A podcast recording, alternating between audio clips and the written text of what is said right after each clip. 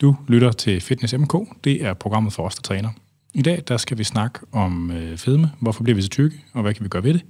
Og der har vi øh, fået øh, fedmeforsker og professor Torkel Sørensen med os igennem på, øh, på Zoom. Øh, vi har jo fået øh, reklamer, podcastpartner på Fitness MK, og øh, derfor så skal jeg sige, at dagens afsnit det er sponsoreret af Nutritions.dk, som er Danmarks nye webshop inden for salg af kosttilskud til træning. De har været så søde, at de har lavet en rabatkode til Fitness MK's lyttere, som giver 10% på alle deres produkter, som ikke i forvejen er nedsat. Og koden den er Fitness MK10, altså Fitness MK10. Øh, og hos Nutritions.dk, der sælger de ikke produkter, hvor du bliver lovet urealistiske, urealistiske resultater, og de vejleder gerne, og man kan være sikker på en hurtig og effektiv support. I Fitness MK snakker vi om vores trænings- og sportsliv, og folkesundhed, og kropskultur, og træningskultur. Og øh, selvfølgelig så snakker vi også om det der med tykkheden, overvægten en gang imellem. Og det er det, vi skal i dag. Øh, jeg er jeres vært, Anders Nedergaard, a.k.a. Dr. Muskel, og øh, dagens gæst, Torkild Sørensen, øh, stiftede jeg faktisk første gang øh, bekendtskab med øh, i forbindelse med nogle af de foredrag, jeg selv har holdt, hvor at øh, folk kom og øh, delte nogle af de synspunkter, som de har hørt tidligere til et foredrag med Torkild. Øh, så det er noget af det, vi skal snakke om i dag også. Øh, så øh, tak til dig, Torkild, fordi du kunne bruge formiddagen på at være med, og vil du lige fortælle vores lyttere, hvem du er? Ja, jeg takker Anders for at uh, få lov til at dele mine synspunkter omkring fedme. Og jeg kan sige, at jeg ikke er en læge, som jeg er uddannet som, der har behandlet fedme.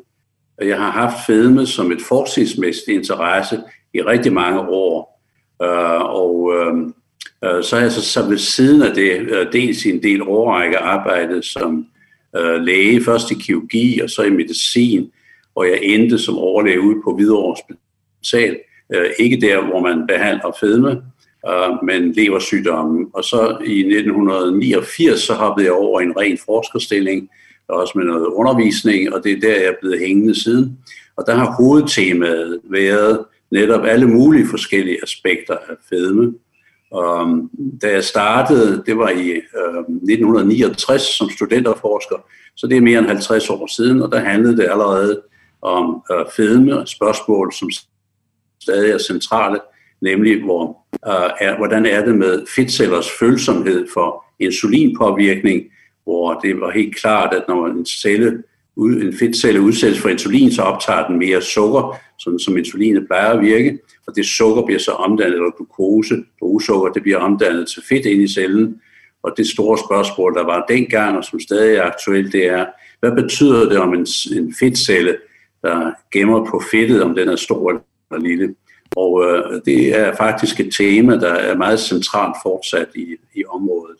Så jeg har arbejdet med alle disse mange aspekter, og øh, det jeg må indrømme er jo, at til trods for de mange år, så er det jo ikke rigtig lykkedes mig at løse gåden. Uh, jeg synes stadig, det er spændende at forsøge at løse den, til trods for, at jeg nu er lidt oppe i årene. Og, jeg glæder mig over så mange unge mennesker, der er interesseret i at forsøge at være med til at løse. Det er jo stadig stigende problem. Hvor gammel er du, må jeg spørge, når du startede så tidligt? Uh, jeg, jeg, jeg er 74 okay.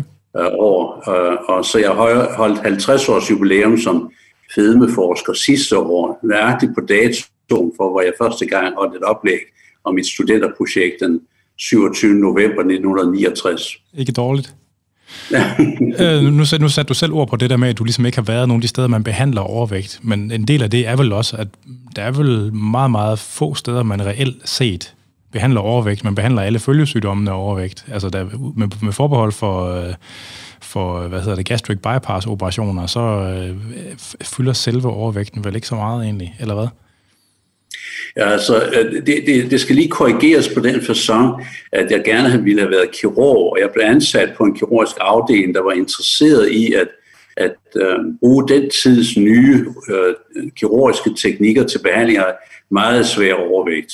Altså folk, der vejede 150 kilo eller helt op over 200 kilo. Og det var, det var en kortslutning af tyndtarmen.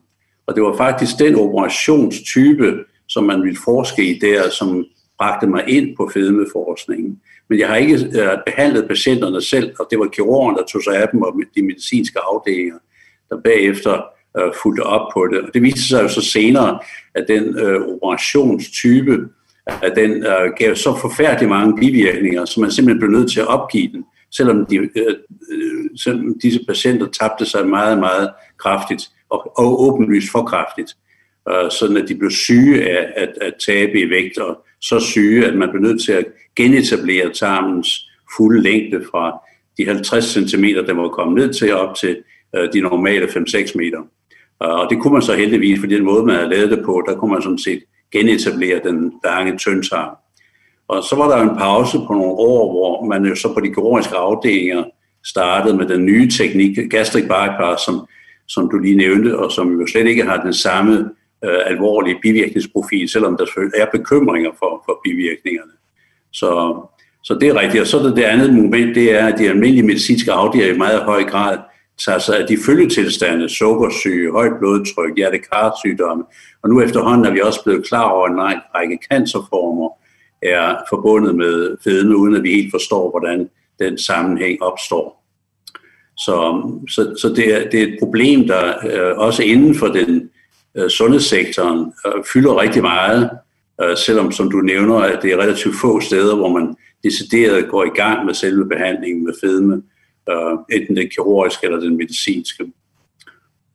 Ja, Nå, tak fordi du kom i hvert fald. Øh, det var introen øh, til, undskyld, til jer, der har os i ørerne derude, eller til dig, der har os i ørerne derude, der er det selvfølgelig Fitness MK, og du skal være velkommen til at skrive ind til mig, og det kan man på afn eller på programmets Facebook-side, der hedder Fitness MK.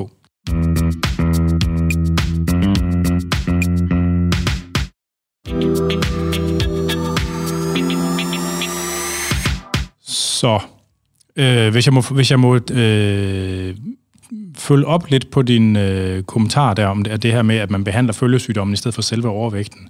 Øh, hvad er din, er det hen, er, er, hvad tænker du egentlig om det? Er den måde at strukturere det på? Er det, har det noget at gøre med, at man gerne ligesom vil... Er, er det en bias, der er opstået, fordi man sådan fra, fra det kliniske systemets side gerne vil medicinere ting, tror du? Eller øh, altså, er, er det en hensigtsmæssig måde at organisere det på? Øhm, der er flere forskellige aspekter i det, du spørger om. Og det første er at sige, at, en, øh, at stort set alle de følgesygdomme, som vi peger på, som uh, man har øget risiko for at løbe ind i, når man er overvægtig eller fed, uh, de, uh, de forekommer jo også hos folk, der ikke har problemerne med deres kropsvægt.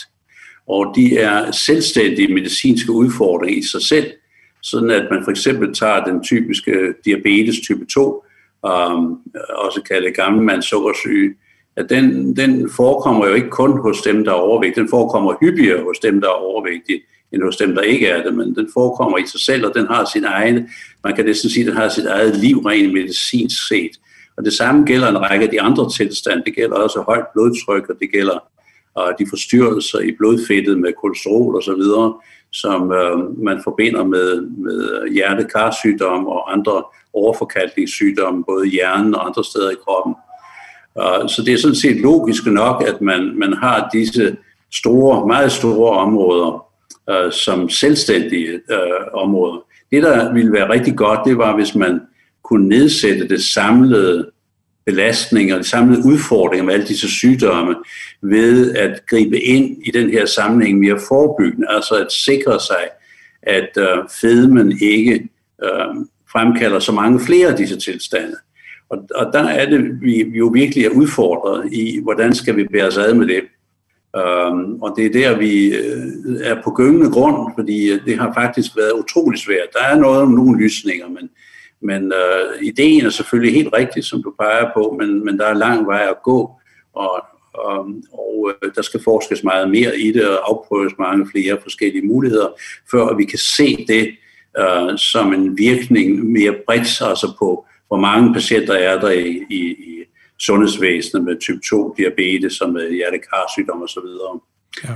Um, så mit synspunkt vil være, at ideelt ville det være fantastisk godt, hvis man kunne nedsætte risikoen for disse følgetilstande. Uh, gælder selvfølgelig også cancer-tilfældene, uh, og en række af de andre, der er også nogle, der er mere godartet, men alligevel meget pinefulde, såsom slidgik for eksempel, ja. uh, gallesten og, Og, øh, og så er der hele det område omkring de psykiske virkninger, som også hører med. Så hvis man på en eller anden måde kunne mindske risikoen for, at det sker, øh, så vil meget være vundet, rigtig meget være vundet. Og det er det, jeg synes, vi, det, det, den branche, jeg er i, der er det, jeg synes, at det er det, vi skal arbejde på, det vi skal fokusere på, for at svare meget direkte på dit spørgsmål om det. Øh, men altså er der en, altså og nu det, kommer, det lyder måske sådan konspiratorisk, det ved jeg ikke, men, øh, men, men øh, hvad kan man sige, for reelt primær forebyggelse øh, har jo, altså der er jo mange ting, man kan forebygge, men der, der har vel aldrig rigtig sådan, jo, i verden været, lige, måske lige med forbehold for rygestop, altså sådan, øh, så, så har der vel ikke rigtig været sådan eksempler på Øh, hvad kan man sige, strukturelle, øh, altså gennemgribende samfundstiltag, der har haft en primær forebyggende funktion. Har der det? Igen med forbehold for rygning. Jo, jo det, det er inden for en række områder. Altså, nu har vi lige været igennem corona. Den er jo et eksempel på et område med infektionssygdom, hvor, hvor vi har vundet rigtig meget. Så, så jeg, jeg synes godt, at der er, der er områder, hvor man kan lade sig inspirere øh, og forestille sig, at det kunne lade sig gøre med en primær forebyggelse. Um, inden for kostområdet er der også en række uh, elementer, hvor, hvor vi er meget klogere på, hvordan uh, skal vi spise, og hvad skal vi ikke spise, uh, for at undgå skade via hele miljøområdet osv. Jeg synes, jeg synes godt, man kan sige, at der er, der er områder, hvor primær forebyggelse er, er uh, helt centralt. Uh, der er også det spørgsmål, der ligger lidt i det, du siger, det er, øh, skal den primære forebyggelse være strukturel, skal den være samfundsbaseret, eller skal den være individorienteret? Og det er et stort tema i sig selv, og, ja. og det forudsætter jo også, at man ved rigtig meget om, hvad det er for processer, øh, der skaber det. Og faktisk kan vi komme lidt ind på senere måske, at der er i, i de ting, jeg har set i fedmeforskningen, elementer, der faktisk kunne pege på nogle meget, meget fundamentale øh, forhold i samfundet, som har at gøre med det problem her. Ja. Uh, men, men lige tilbage til, hvor i kæden, når man så griber ind, fordi uh, det ene er den rene primære forhold, hvor man forestiller sig, at man kunne gøre ting, der gjorde, at folk slet ikke blev overvægt eller fede. Øhm, men der er også det moment, som jo faktisk er meget op i tiden, det er, at der er muligheder for, at selvom nogen er blevet mere overvægtige, og måske lige frem noget helt op i det, man kalder fedme, øh, er der så en, en, en mulighed for at mindske risikoen for, at de tager næste skridt videre ind i alle de medicinske følgetilstande. Og det er et spørgsmål, som jeg synes er øh, utrolig relevant, så længe vi ikke uh, har mulighederne for helt generelt at, at forebygge, at uh, så jo desværre utrolig mange kommer op i sporet af overvægt og fedme. Ja. Uh, og der har vi en mulighed måske for en mere uh, direkte indsats, Um, og den er jeg sådan set meget optaget af, og den kunne jeg godt fortælle lidt om, hvis du synes, uh, hvad der ligger bag de uh, idéer til, hvordan kan den overgang fra at have en uh, overvægt, en fedme, og så udvikle følgetilstandene, hvordan kan man gribe ind på det niveau? Øh, hvis jeg lige skal skrive et stikord til senere, hvad skal det så være på det? Ja, det, det handler om, øh, om, hvordan fedmen giver de metaboliske forstyrrelser, der ligger bag de her tilstande. Ja. Åh oh ja, det har jeg nogle øh, forhåbentlig gode spørgsmål, eller nogle, forhåbentlig synes du gode spørgsmål til. Ja, ja, ja, netop, øh, men det er lidt... Øh, der giver sygdomme. Før jeg tændte mikrofonen, der snakkede vi lidt om det her med, hvad for, hvad for nogle, om der var nogle øh, følsomme ord i forhold til det her med, hvad man kalder det hele. Øh, og og øh, vil du, ikke, vil, vil, vil du sige, hvad du, hvad du lige tænkte, hvad der lå bag den, øh, det spørgsmål? Ja, øh, det, det, det der sker i øjeblikket i debatten, og det er sådan set ikke helt nyt, det har været i gang i, i flere omgange gennem de, de senere år, øh, det er jo, at der er knyttet til tilstanden fedme er øh, nogle meget negative kulturelle holdninger, øh, både i den nærkulturelle miljø omkring den enkelte person, og også mere strukturelt i samfundet, og, øh, og, og i, øh, i øh, de institutioner, der er i samfundet, inklusive sundhedsvæsenet for den sags skyld. Øh, og der er øh, det er jo et tema, hvorvidt man bruger ord, øh, der øh, på en måde identificerer personerne alene i kraft af, at de er overvægtige eller fede. Øh, eller man øh, anerkender, at, at, at det er en person, der har, har løbet ind i et problem, øh, som jo ikke derved skaber personen. Det er den, den aktuelle identitetsdiskussion, øh, vi er op imod her, som jo åbenlyst spiller en stor rolle for rigtig mange mennesker, og jo blevet voldsomt øh, forstærket af, af spørgsmålet om, om racismen efter det, der skete i USA. Ja, ja. Og der er faktisk elementer, der ligner, øh, rigtig meget, der ligner det, øh, som vi nu har set kloden rundt øh, spredt fra, fra George øh, Floyds øh, øh, tragiske død i, i USA til, øh, til også til fedmeproblemstillingen, selvom der ikke er den samme øh, momentum i sagen. Ja. Men, men der er elementer, der ligner helt sikkert, og der er der en interesse i at bruge ord anderledes.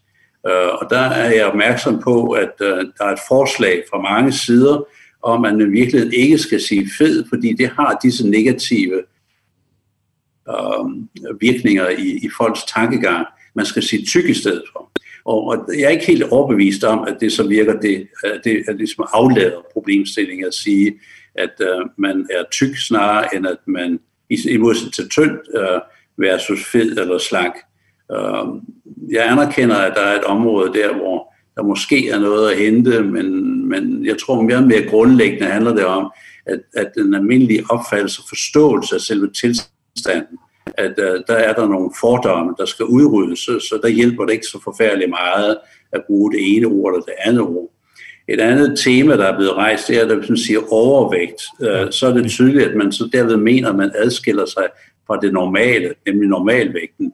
Ja. Og så dermed at man igen bliver sådan identificeret som en afvigende person. Ja. Øh, og det kan jeg også godt følge. Men igen tror jeg ikke, det hjælper så meget på den grundlæggende misforståelse om, hvad det er tilstand øh, går ud på, hvad den kommer af og hvad den fører til. Øh, så jeg har lidt mere, hvad skal man sige, pragmatisk holdning. Det, det er vanskeligt at sige tykkhed i, i de sammenhænge, jeg arbejder med det her. Ja. Derfor er jeg fristet til at sige det, vi altid har sagt, øh, overvægt og, og, og fedme, og sådan selvfølgelig det WHO's øh, terminologi, øh, som, hvor de jo bruger body mass index til at, at trække nogle grænser, som selvfølgelig også kan diskuteres. Men, men øh, WHO har jo lagt sig på, på, på termen overvægt op til en grad, der, der så øh, omsættes til ordet fedme derefter, eller obesity. Ja. Og det, det gør det lidt nemmere at tale om tingene, for eksempel sådan en podcast, som du har her, jo, jo. at, holde fast til disse traditionelle Men, uh, etablerede nu, nu er det jo så heldigt, at øh, eftersom det er mig, der ejer mikrofonerne, så kan jeg selv bestemme reglerne for, hvordan øh, ting skal gøres. Og vi, altså, jeg, vil tro, vi, jeg, jeg vil tro, vi begge to kan bedyre, at i brugen af ordet overvægtig, eller fed, eller tyk, at, at der er jo ikke nogen ladning eller intention om at øh, beskrive folk som, øh, som unormale, altså fordi øh, hvem fanden har givet lyst til at være normal alligevel, det er en helt anden ting, men, men der, der er ikke nogen, absolut ingen dårlig intention gennem det, altså og i øvrigt, så kan man sige, mit personlige standpunkt, det er også, at jeg tror også, Altså, det er jo også, fordi jeg har et, på en eller anden måde mærkeligt, selvom jeg i øvrigt er meget progressivt anlagt, så har jeg sådan borgerlige sympatier på den måde, at jeg tror ikke rigtig på det der med at rense det offentlige rum for alt, hvad der er ubehageligt. Øh, jeg tror, det er et skråplan. Men øh, der, jeg sidder jo også på alt mit uh, white privilege, så det kan jo godt være, at jeg bare er blind for ja. det. Vi har tidligere lavet en podcast med øh, øh, hende, der hed, under hendes kunstnernavn, hendes kunstnernavn er Tyrannosaurus Rex. Hun hedder Regina Fjernbo, fandt jeg ud af. Det handler blandt andet om det her med øh, sproget, om fedme, og hvordan man skal håndtere det. Og hun er en af de øh, absolut øh, gode stemmer, der er i, øh, i den offentlige debat omkring det her. Og man skal nok, nu kan jeg ikke huske, hvor langt man skal tilbage i vores katalog, men øh, titlen, det er noget med My Little Pony i hvert fald, så øh, øh, nu skal jeg se, om jeg kan finde den her, det kan jeg ikke. Nå, men, men Regina, vi lavede en podcast med Regina Fjernbo tidligere, og der vil jeg bestemt anbefale folk at kigge hen, hvis de gerne vil øh, have hele den her historie om det. Øh, yes. Så det var det med ordene. Så hvis man... Øh, nu er det over, det er over 50 procent af danskerne, der har et BMI på over 50. Øh, og det er stigende stadigvæk. Og det er stigende i øh, mig bekendt. Over 25, ja, undskyld, du sagde over 50. Undskyld, ja, undskyld, ja, over, ja, halvdelen over 25, ja. Og, øh, ja, ja. og øh, det er stigende i alle aldersgrupper, så vidt jeg kan se. Og, øh, og som du siger, så har man jo forsøgt at adressere det på mange forskellige måder, uden at det rigtigt har... Altså det er jo sådan en gordisk knude, som der, og der er ikke nogen, der er kommet med Damocles sværet endnu og har, øh, har åbnet den. Øh, og der er jo mange forskellige bud, øh, og der er jo også gode, nogle gange så er der god business i at komme med løsningen og sige, at det er kulhydraterne, eller det er de forarbejdede fødevarer, ja, eller ja, ja, ja. Øh, det er angstsygdommene, eller... Øh, og det er jo sådan en underlig... Øh, altså vil sige, min sådan rent ud fra sådan et øh, sådan pragmatisk perspektiv, så er det jo meget sjældent de enkelte faktorer, der forklarer noget som helst, og det er næsten altid sådan et samspil af en masse en masse ting, hvor der både er noget madmiljø og noget madkultur og noget psyke og stress og inaktivitet og mange ting. Øhm, men det er jo sådan et, det er jo, det er jo, det er jo, det er jo et nyt fænomen, og i rimelig vid, øh, rimelig vid udstrækning et fænomen, der er begrænset til øh, de vestlige lande, ikke? eller i hvert fald lande, der forsøger at emulere den vestlige kultur på mange måder. Ikke? Øh, altså det er, det er, hvis man skal være lidt grov, kan man sige, det er den hvide mands pest. Ikke? Altså vi har bragt fedmen til alle mulige andre lande, og så går det helt amok. Altså, hvad tænker du om det? Ja, altså jeg, jeg må måske lige øh, tage fat i den historiske vinkel, fordi ja. det er faktisk en, jeg har arbejdet rigtig meget med, og det var det, der startede med, efter jeg havde set på de her fedtceller som student.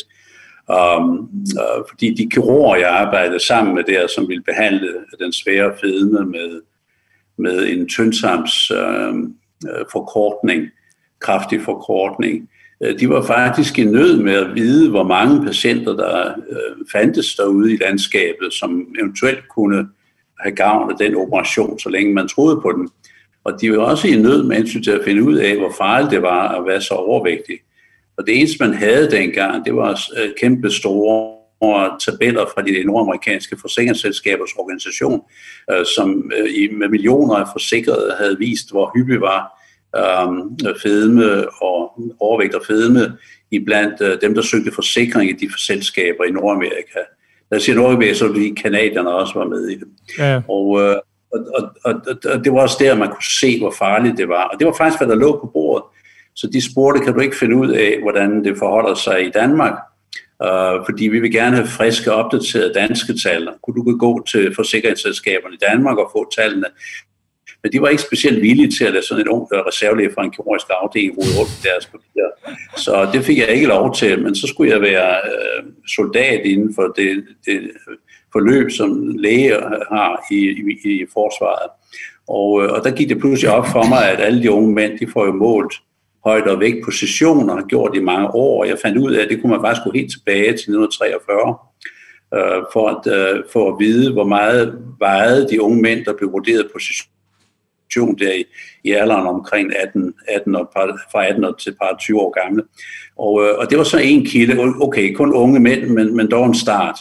Øh, så det gik jeg faktisk i gang med. Og der øh, skete det forbløffende, at øh, jeg var sammen med en, en kollega, der hed Stig Sonne Holm, som siden er blevet bliver ortopædkirurg og arbejder med andre ting. Men, øh, men det vi fandt ud af dengang, det var, at øh, øh indtil, øh, og nu taler jeg så omregnet til fødselsårgangen, indtil fødselsårgangen 1942, der var der en meget, meget lav forekomst af øh, det, man nu vil kalde for fedme, øh, omsat til body mass index, som man faktisk ikke brugte dengang, men det fik vi lavet om til. Så vi kom til at arbejde med et body mass index på 31. Og der øh, var det så viste det sig, når vi gik alle disse her meget gamle arkivsager igennem i landsarkivet og senere i sessionsarkiverne, at der var cirka en ud af hver tusind, der faktisk indtil fødselsårgang 1942 øh, var øh, i kategorien øh, øh, fed. Og der, Til session. Øh, på session, ja. ja. Vi, vi taler udelukkende om de unge mænd på session, for det er jo de data, vi kunne finde.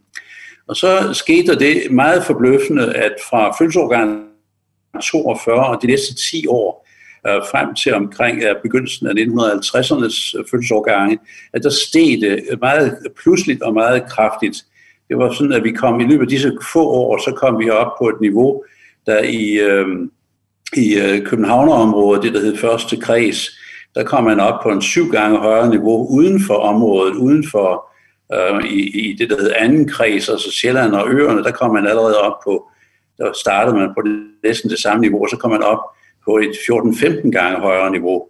Og vi fik også lejlighed til at studere det andre steder, for eksempel det der tredje kreds, som er på Fyn, og samlet set, så var der i løbet af de 10 år der en stigning, en faktor 10 stigning øh, fra fødselsårgang 42 frem til fødselsårgang i begyndelsen af 50'erne. Og, og det kom meget bag på os, fordi øh, øh, ingen af os havde regnet med, at det skete, det skete så tidligt. Og så sker der det meget forbløffende, at... Altså, I har regnet øh, med, at stigningen i... I, I har regnet med... Hvad Altså, I har, ja, I har regnet med, at stigningen i overvægt, den reelt ja, være kommet senere? Ja, vi har ikke regnet med, at det startede så tidligt. Nej. Men der var så flere ting, der undrede os. Og det næste, der skete, det var, at der, at der kom en pause i stigningen.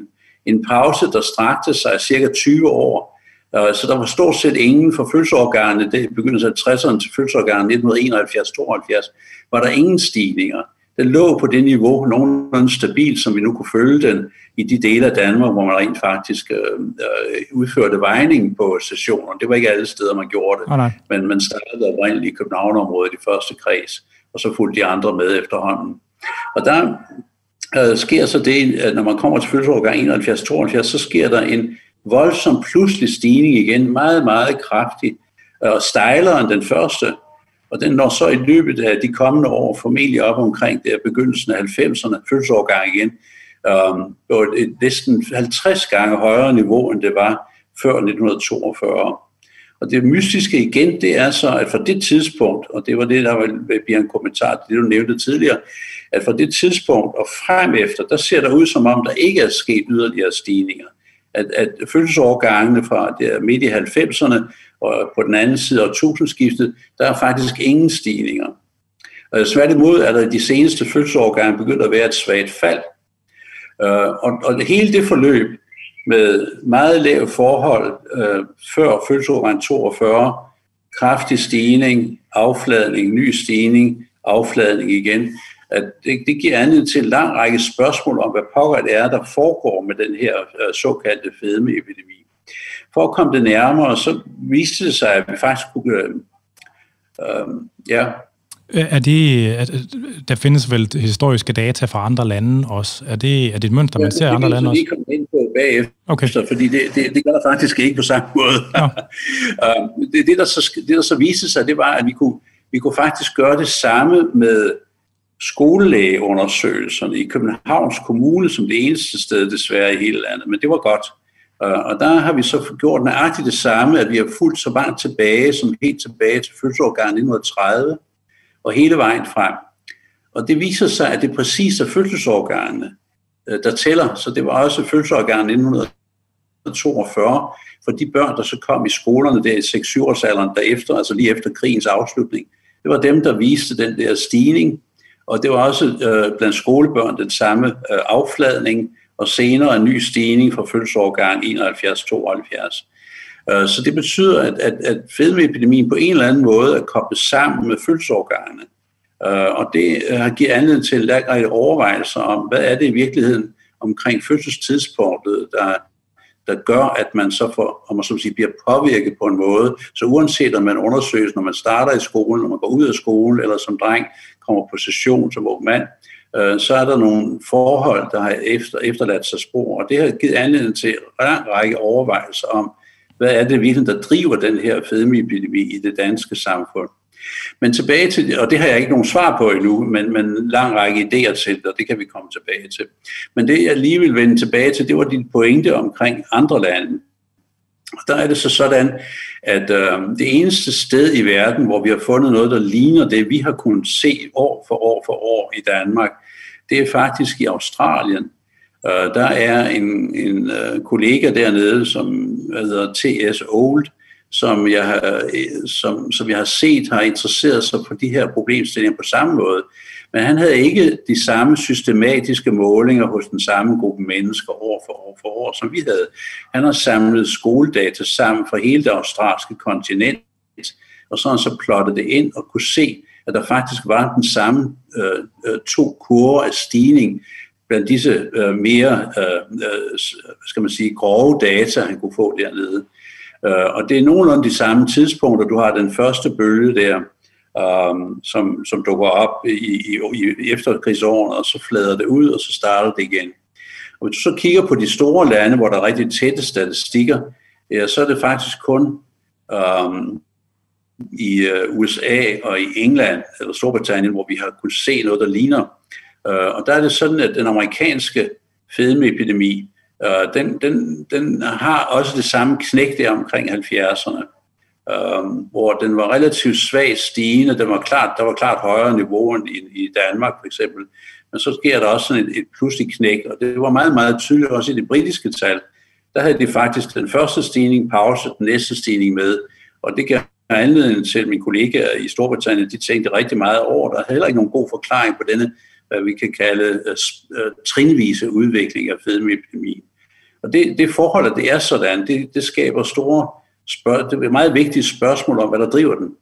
Fordi det, der driver den, må på nødvendigvis på en eller anden måde, øh, blandt de faktorer, du blandt andet nævnte tidligere, så må der være nogle helt afgørende faktorer, der ændrer sig på samme måde. For ellers kan vi ikke få fremkaldt det mønster.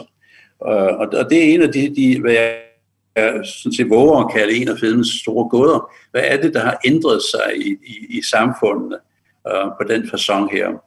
Jeg kan så åbne for, at vi lige netop nu har fået mulighed for at se på endnu større datasæt, hvor vi så forsøger at se, øh, hvad skete der med mindre grader af overvægt.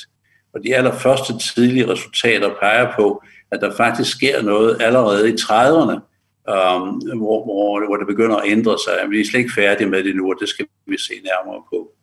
Så det var den ene vinkel. Så er der den vinkel, der hedder den, øh, den globale. Ja. Øh, altså er der nogle lande, hvor man har de der tal, hvor man har fundet det modsatte, eller slet ikke har fundet det mønster, I har, altså, I har fundet? Uh, jeg har, uh, ja, der er den med Australien, og så de, dem, jeg nævnte tidligere, men der er ikke, vi, vi er ikke bekendt med nogen, der har haft mulighederne for at identificere de to faser, bortset fra dem, jeg lige nævnte. Uh, det kan selvfølgelig være, at der er nogen, jeg ikke kender til, men, men det, det, der, det, der er kravet, det er, at du har en stabil samfundsstruktur som uh, population, hvor du kan uh, undersøge tingene helt tilbage fra før 2. verdenskrig, ja. uh, for at kunne se disse mønstre. Man skulle tro, det måske findes i Tyskland. Øhm, ja, det er muligt, men de har jo så haft øh, nogle andre problemer, der gør, at de ikke, ikke rigtig ja, ja, ja. Ikke? Men det er begyndt at ske. Der er en, en, en hastigt stigende interesse blandt tyske kollegaer i, hvordan er den tidsmæssige udvikling. Og nu, nu fungerer Tyskland jo sådan, at de faktisk kan bidrage virkelig substantielt, og det øh, har også vist sig for nyligt i den der seneste udvikling i fedmeepidemien, ja. hvor de blandt børn og unge har, har kunne se, uh, noget som vi måske kommer ind på senere, at um, om, om der er en stigning eller, eller stabilitet eller fald i uh, forekomsten af fedme blandt skolebørn i Tyskland, afhænger rigtig meget af, hvor i Tyskland du er. Altså om du er i de rige eller de fattige dele af Tyskland. Der er jo ja. stadig voldsomme økonomiske, sociale gradienter fra nord til syd og fra øst til vest i, i, i det nuværende Tyskland. Ja. Og det afspejler sig også i disse forhold, som de følger med i i deres uh, skoler. Ja. Men, men helt tilbage i tiden, der har jeg faktisk ikke, jeg vil, jeg vil elske, at det var muligt. Jeg kan fortælle en lille anekdote, at jeg faktisk uh, troede på, at det kunne lade sig gøre at få nøjagtigt samtale for Norge. Uh, og det skyldes, at den meget berømte norske statsminister Gro Harlem Brundtland, der senere blev generaldirektør for WHO, var faktisk børnelæge og interesserede sig for højde- og vægtmålinger hos skolebørnene i Norge, før hun blev politiker. Ja. Og hun publicerede ovenikøbet forskellige artikler, der handlede om det. Men desværre så havde hun ikke kombineret højdemålingerne og vægtmålingerne, øh, hvad man i mange af de gamle publikationer ikke gjorde. Øh, og så har jeg så henvendt mig til hende, og faktisk fået kontakt og spurgt, om det var muligt at vende tilbage til hendes tal, øh, og, og se, om man kunne kombinere det. Og der henviste hun mig videre til den mand, der hjalp hende dengang med data, og han han kunne desværre meddele, at de havde ikke adgang, de fandtes ikke disse data længere, og det var jeg virkelig bedrøvet over. Altså måske findes de et eller andet sted i Norge, og det, det ville jo være fantastisk, hvis man kunne ligesom få det, som du efterlyser, en form for replikation ja. øh, af, af de her grundlæggende øh, udviklingsforløb. Um, så så vi, vi, er lidt, vi er lidt på herrens mark med hensyn til at få det, få det om man så må sige, bekræftet, at der er en meget vigtig afgørende faktor tidligt i livet, som definerer fra fødselsorgan til fødselsorgan, hvad det er, der sker. Så, så er jeg nødt til at spørge, hvad er din, øh, hvad er din øh, favoritforklaringsteorier? Øh, øh, Ja, altså, øh, den, den, jeg arbejder faktisk øh, her nu efter de mange år inden for området, så har jeg, øh, så har jeg faktisk den intention at forsøge at samle tråden i en slags teori og debattere det med forskellige folk også i udlandet. og skal til arrangere et møde næste år i London, hvor vi skal diskutere teorier, og hvor jeg så skal forsøge at lægge øh, idéerne frem. Og, øh, og der øh, er øh, det, en meget grundlæggende del af teorien. Den handler om, at du kan kun udvikle fedme, hvis der er mad nok. Ja. Altså det er en form for nødvendig betingelse, og det er jo fuldstændig indlysende. Altså det, det svarer fuldstændig til dagligdagen. Du får ikke udviklet en fedmeepidemi i et samfund, hvor der ikke er mad nok. Nej. Og, øh, øh, det, det, der, det der så, øh, for at gribe fat i den, også i forhold til, hvad man så eventuelt kunne gøre ved det, at der er ikke nogen, der drømmer om at løse fedme problemet ved at underkaste øh, de vestlige samfund, eller som du var inde på tidligere, de øvrige samfund uden for det Vesten, der nu udvikler den kraftige fedmeepidemi også, at underkaste dem øh, kaloriemangel ned på det niveau, der skal til for at forhindre, at fedme udvikler sig. Og det er jo hverken politisk, kulturelt eller på nogen anden måde øh, fremkommeligt, selvom i teorien vil det selvfølgelig virke. Øh, så derfor er det spørgsmål, som jeg synes er det vigtige, det er at forstå, at givet at det lykkedes at skaffe mad nok til de pågældende befolkninger, hvad er det så, der driver? Øh, og der er jo det meget interessante pointe, at der er kolossal forskel fra det ene land, fra den ene befolkningsgruppe, selv inden for de enkelte befolkningsgrupper, øh, hvad der driver, øh, om hvad der er mere eller mindre fedme. Vil du sige noget nu? Ja, men det, det, jeg tænkte bare lige, altså, øh, det der med timing, altså der er jo nogen, øh, der, der er jo Altså, hvis, man, hvis der er en formodning om, det er knyttet til sådan en eller anden grad af industrialisering og modernisering af samfundet, der er jo flere lande i Asien for eksempel, hvor timingen af den der industrialisering har været anderledes, end den har været i Vesten. Ser man det her fænomen med, den her, med de her rygvise stigninger i overvægt med nogen forskydning, for eksempel i Japan, hvor det, hvor det hele jo har været forsinket og komprimeret noget i tid, deres øh, samfundsindustrialisering. Ved du det? Jeg kan, jeg kan sige, at øh, jeg er ikke bekendt med de der, øh, den type befolkningsundersøgelser. Nej. Og det vil være utrolig spændende. Jeg er helt enig med dig i. Det vil være virkelig, virkelig spændende at følge det på samme systematiske måde, år, år for år, årgang for årgang. Men, men øh, jeg er ikke bekendt med, at der er nogen, der har adresseret det på den fasong. Nej. Men lige tilbage til, øh, ja, så, hvad, der, er det afgørende. Og der, der er jeg meget optaget af, øh, og, og det har vi også lige berørt kort tidligere, jeg er meget optaget af, at der ser ud til at være noget i de sociale vilkår, både for hele befolkningen og for det enkelte individ, som er fuldstændig afgørende for, om øh, kroppen reagerer ved at ophobe mere eller mindre fedt. Og, øh, øh, og det, det, der så er kernen i min teoridannelse, det går på, at øh, det faktisk er jo helt øh, fundamentalt menneskelig ting, at øh, man skal have føde, og hvordan får man føde som menneske, hvis du tænker igennem hele evolutionen? Det gør du ved samarbejde, det gør du ved at være social, det gør du ved at hjælpe hinanden, det gør du ved at skaffe, at hjælpes med at skaffe føde, og hjælpes med at dele om den føde, der er skabt. Så den, den sammenhæng, der er mellem det sociale liv og de sociale vilkår og det at få føde, er i min teoridannelse helt fundamentalt. Man kan næsten bruge ordet, det er lidt våget, da jeg ikke er filosof og trænet i det, man kan sige, at det er næsten en eksistentiel sammenhæng. Ja. Der er imellem øh, menneskets sociale liv og det at skaffe føde.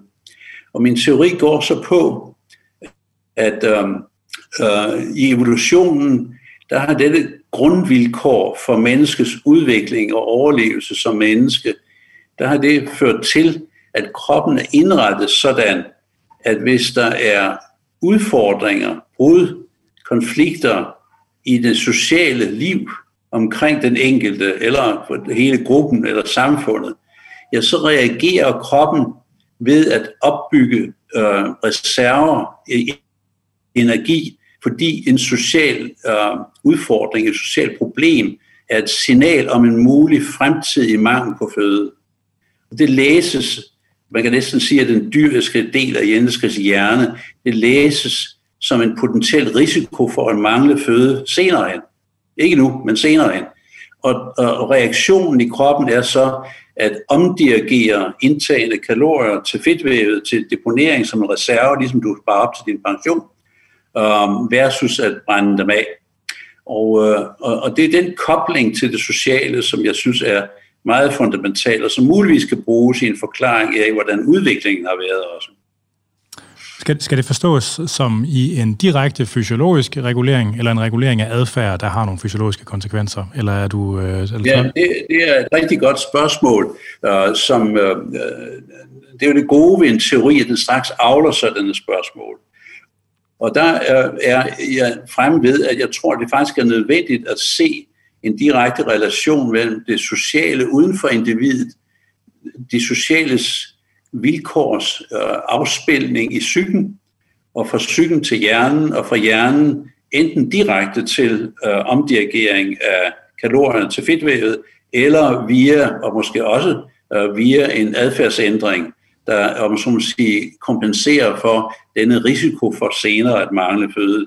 Det er en tilstand, der jo rent professionelt hedder food insecurity eller fødevareusikkerhed, uh, som, som man faktisk kender, og som i forskellige undersøgelser er forbundet med en klar udvikling af, af en, en øget grad af overvægt og, og fedme. Jeg kan godt i den forbindelse lige nævne, og som jeg har været meget inspireret af, et relativt uskyldigt lille forsøg, der blev udført i USA på meget øh, velkarakteriseret mus, øh, som øh, man har brugt til utallige eksperimenter og ved alt om. Og der gjorde man så det... Black, eller hvad? Hvad siger du? C57 Black, ja. eller... Ja, det er den der ja. C54 eller andet Black 6. Um, det, det, det, man gjorde, det var, at man i et center derovre øh, arbejdede rigtig meget med det meget forunderlige fænomen, at hvis man reducerer kalorietilførselen til dyr øh, med for eksempel 10, 20, 25 procent, så lever de længere. Og øh, der var så en gruppe derovre, der havde fundet på, hvad sker der, når man kun reducerer den fuldstændig velkontrollerede kalorietilførsel med 5 procent. 5 procent. Meget lidt. Der skete så det, at de dyr, der under disse ekstremt kontrollerede forhold fik nøjagtigt 5% mindre at spise per døgn. At de blev 40% mere fede. Og det skal jeg normalt gentage, når jeg fortæller for det. Ja. 5% mindre at spise, 40% mere fede. De kommer ikke samlet til at veje mere, men det, der sker i deres krop, er, at de omdirigerer de kalorier, de får ind, i reaktion på, at de på en eller anden måde opfatter, at der er en 5% mangel, øh, som, er, de, som deres kroppe læser som en trussel om senere alvorligere mangel, og så omdirigerer de i den teori, jeg nu har her, så omdirigerer de øh, kalorierne til en opbygning af fedtdepoterne. Og øh, man kender det tilsvarende lidt hos mennesket, fordi der er faktisk befolkningsgrupper i samfund, hvor der er rigeligt med mad, men som alligevel lever under forhold, hvor øh, der er denne meget nærgående trussel. Øh, og det er den gruppe i USA, øh, som jeg ser studeret grundigt, der, øh, der lever under det, jeg lige nævnte før, der hedder food insecurity, og hvor det faktisk, det definerer man rent praktisk sådan, at man, øh, man øh, øh, regner, de, de, de, de har ikke sikkerhed for at få mad nok til sig selv og deres familie de næste 24 timer. Så de er afhængige af at få de såkaldte food stamps, eller sådan øh, mærker, som de så kan om, ombytte til fødevarer. Og den befolkningsgruppe i USA, som så vidt jeg har forstået er i størrelsesorden 10-15 millioner mennesker, øh, de hører til de aller øh, fedeste i USA. Det er ja. dem, der lever under denne løbende, konstante trussel om food insecurity. Altså der, der altså kan man sige, mig bekendt, så er der lavet metabolic ward-studier, hvor man har monitoreret menneskers indtag med små energiunderskud også, hvor man, så, hvor man ikke ser det der trods alt, af den her vægtøgning. Ja, øh, det øh, er nok helt afgørende, at, øh, at øh, man har gjort det under, under længerevarende forhold. Det er meget vanskeligt at studere fedme i kortvarige forsøg, fordi du øh, har en, løb, en form for løbende reguleringer, øh, som er meget vanskeligt at ekstrapolere til de længere varende forsøg. Og det kan meget vel være, at man endnu ikke har måske, opfanget det. Øh, endnu. Øh, en omvendt er der en række studier, der tyder på, at, øh, og det er derfor, jeg holder fast i teorien, det er, at der er et, et utal af studier, der peger på denne sammenhæng imellem de sociale kår og det, der senere sker i kroppen. Ja, ja. Det mest prominente, jeg selv har været udsat for, øh, eller selv været med til, det går på, at, at, man, at vi har haft mulighed for en, for en del år siden at kunne øh, følge børn i et samarbejde med nogle andre kollegaer, at følge børn, der var omsorgssvigtede. Ja. Øh, og identificeret som omsorgssvigtede i skolerne af klasselærerne og sundhedsplejerskerne. Og disse børn er meget, meget entydigt karakteriseret ved, at forældrene slet ikke interesserede sig for deres skolegang, og, og, og de, de dukkede op til skoleundersøgelser øh, svært uplejet. Disse børn havde den største risiko for udvikling efterfølgende af fedme, jeg har set i de mange år, jeg har ja. arbejdet. Meget stærkere end det, man ser med gener for eksempel, eller, eller andre forhold. Og det opfatter jeg som det ekstreme humane eksperiment på, at de vilkår, som nogle børn bliver udsat for, øh, i gang sætter de der mekanismer, som jeg taler om. Ja. Men, øhm, fordi det, det er lige præcis det der museforsøg, jeg kender det godt. Altså som når jeg er ude okay. og foredrag, så, så er det det, som folk de har kommet og spurgt mig til nemlig. Okay, okay, ja. Og, og det, som de har hørt, det, det, eller det, som der er flere af dem, der har givet udtryk for, det, de, de forstår, det er jo, at hvis man begynder at skære sine kalorier, så tager man på af det i virkeligheden. Og jeg tror, jeg tror ikke, det er det, du har prøvet på at sige egentlig. Nej, nej, det er det slet altså, ikke. Nej, og, øh, det er, Ja, øh, der, der er nogle ting i vægttabsforløbet, der kunne tyde på, at der måske er sådan noget, men det er jo utrolig vanskeligt at bevise hos mennesket. Ja, ja. Altså, øh, der er den idé om, at hvis du har, hvis du har øh, et vægttab, øh, så er øh, der er en meget, meget stor risiko for, at du stiger igen. Ja, det er en ekstremt stærk prædiktor for vægtforøgelse bagefter. Der, der er den idé, at du stiger mere, altså du kommer højere ja. næste gang, end du, end du startede. Og øh, der er også den tanke, at øh, hvis man først er på vej med en vækststigning og forsøger at bekæmpe den, øh, øh, så er det utrolig vanskeligt. Altså hvis du, hvis du forsøger at skære ned, du er på vej til at stige lidt i vægt, og så skærer du ned, og så hopper du op, og så kommer du tilbage til det opadstigende spor, som du var på før. Og i hvilken grad det så er, om man sige, forstærket af, at du har forsøgt at komme af sporet, eller det er blot fordi, det ligger der og trækker dig deropad, det, det er et ubesvaret spørgsmål. Uh, men jeg er enig i, at, at, øh, at der kræves mere forskning for at se, om det holder stik. Ja. Fordi det er jo altså det er vel helt centralt, eller det ved jeg ikke nu, jeg er selvfølgelig også biased, fordi min interesse sådan primært er fysiologisk øh, karakter, men det er jo centralt om den regulering eller kompensation, der er på spil, om det udmyndter sig i noget adfærd, der har den sekundære effekt, eller om det en direkte fysiologisk påvirkning af øh, hvilestofskifte, energieffektivitet, øh, altså, sådan, om, altså om det er noget der, fordi det, den, den, hvad kan man sige, den dominerende hypotese er vel, at hvis der er sådan en effekt, så er det på adfærd, og altså, at, altså, så det rent faktisk gør, at når man er i mistrivsel, så indtager man også ofte flere kalorier. Man har en mere dysfunktionel appetitregulering. Øh, er, det, er det ikke det? Det er, det er sådan, jeg oplever jo, litteraturen i hvert fald. Det er, en, det er en meget udbredt fortolkning af det, det er jeg helt enig i. Men jeg stiller mig faktisk lidt skeptisk over for, om, okay. den, øh, om den er egnet til at forstå det her fænomen. Ja. Og øh, der skal vi vende tilbage til noget øh, fysiologi, eller faktisk næsten fysik. Øh, fordi det er sådan, at hvis man regner på, hvor meget der sættes til side i fedtvævet af reservekalorier og reserveenergi, når man udvikler fedme, så viser stort set samtlige undersøgelser, og det lærte jeg allerede som medicinstudent i 60'erne, vi altid negligeret og glemt i den argumentation, at det er utrolig lille andel af det, man spiser, der havner i fedtvævet. Man kan faktisk regne det helt nøjagtigt ud, fordi man kan nu, og det har man jo så set kun en del år, måle, hvor meget fedt der er udviklet, hvor meget fedt der har lagt sig over en given årrække. Og regnestykket går så simpelthen ud på tilvæksten i fedt, divideret med um, øh, eller omdannet til antal kalorier, og så divideret med det antal dage gennemsnitligt, de har taget at nå dertil. Ja. Og det regnestykke, det er foretaget rigtig mange gange, og gøres med jo stadig større præcision også hos mennesker, fordi vi nu har teknikker til at måle, hvor meget fedt der er på kroppen med meget større præcision, end vi havde før.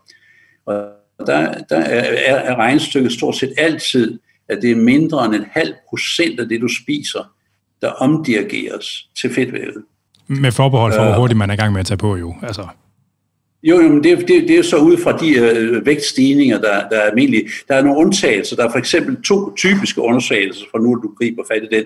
Den ene undtagelse, det er netop efter et vægttab. For efter et vægttab, der stiger du meget hurtigere i vægt, end, du, end det spor, du normalt vil ligge på, ja. hvor du forsøger at komme øh, af det spor.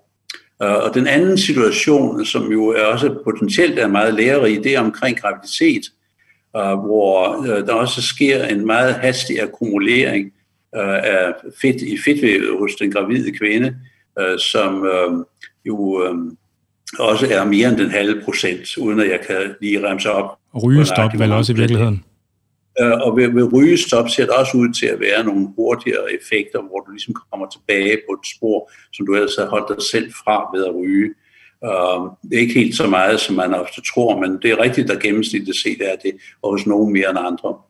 Men, men, men, men helt overordnet set, altså den, den, den hyppige fedme, den, den uh, uh, udvikler sig meget langsomt over mange år. Ja. Og, uh, og der, der er så problemet, at hvis det er så lidt ekstra, der læres der, uh, så er det ikke muligt at observere det.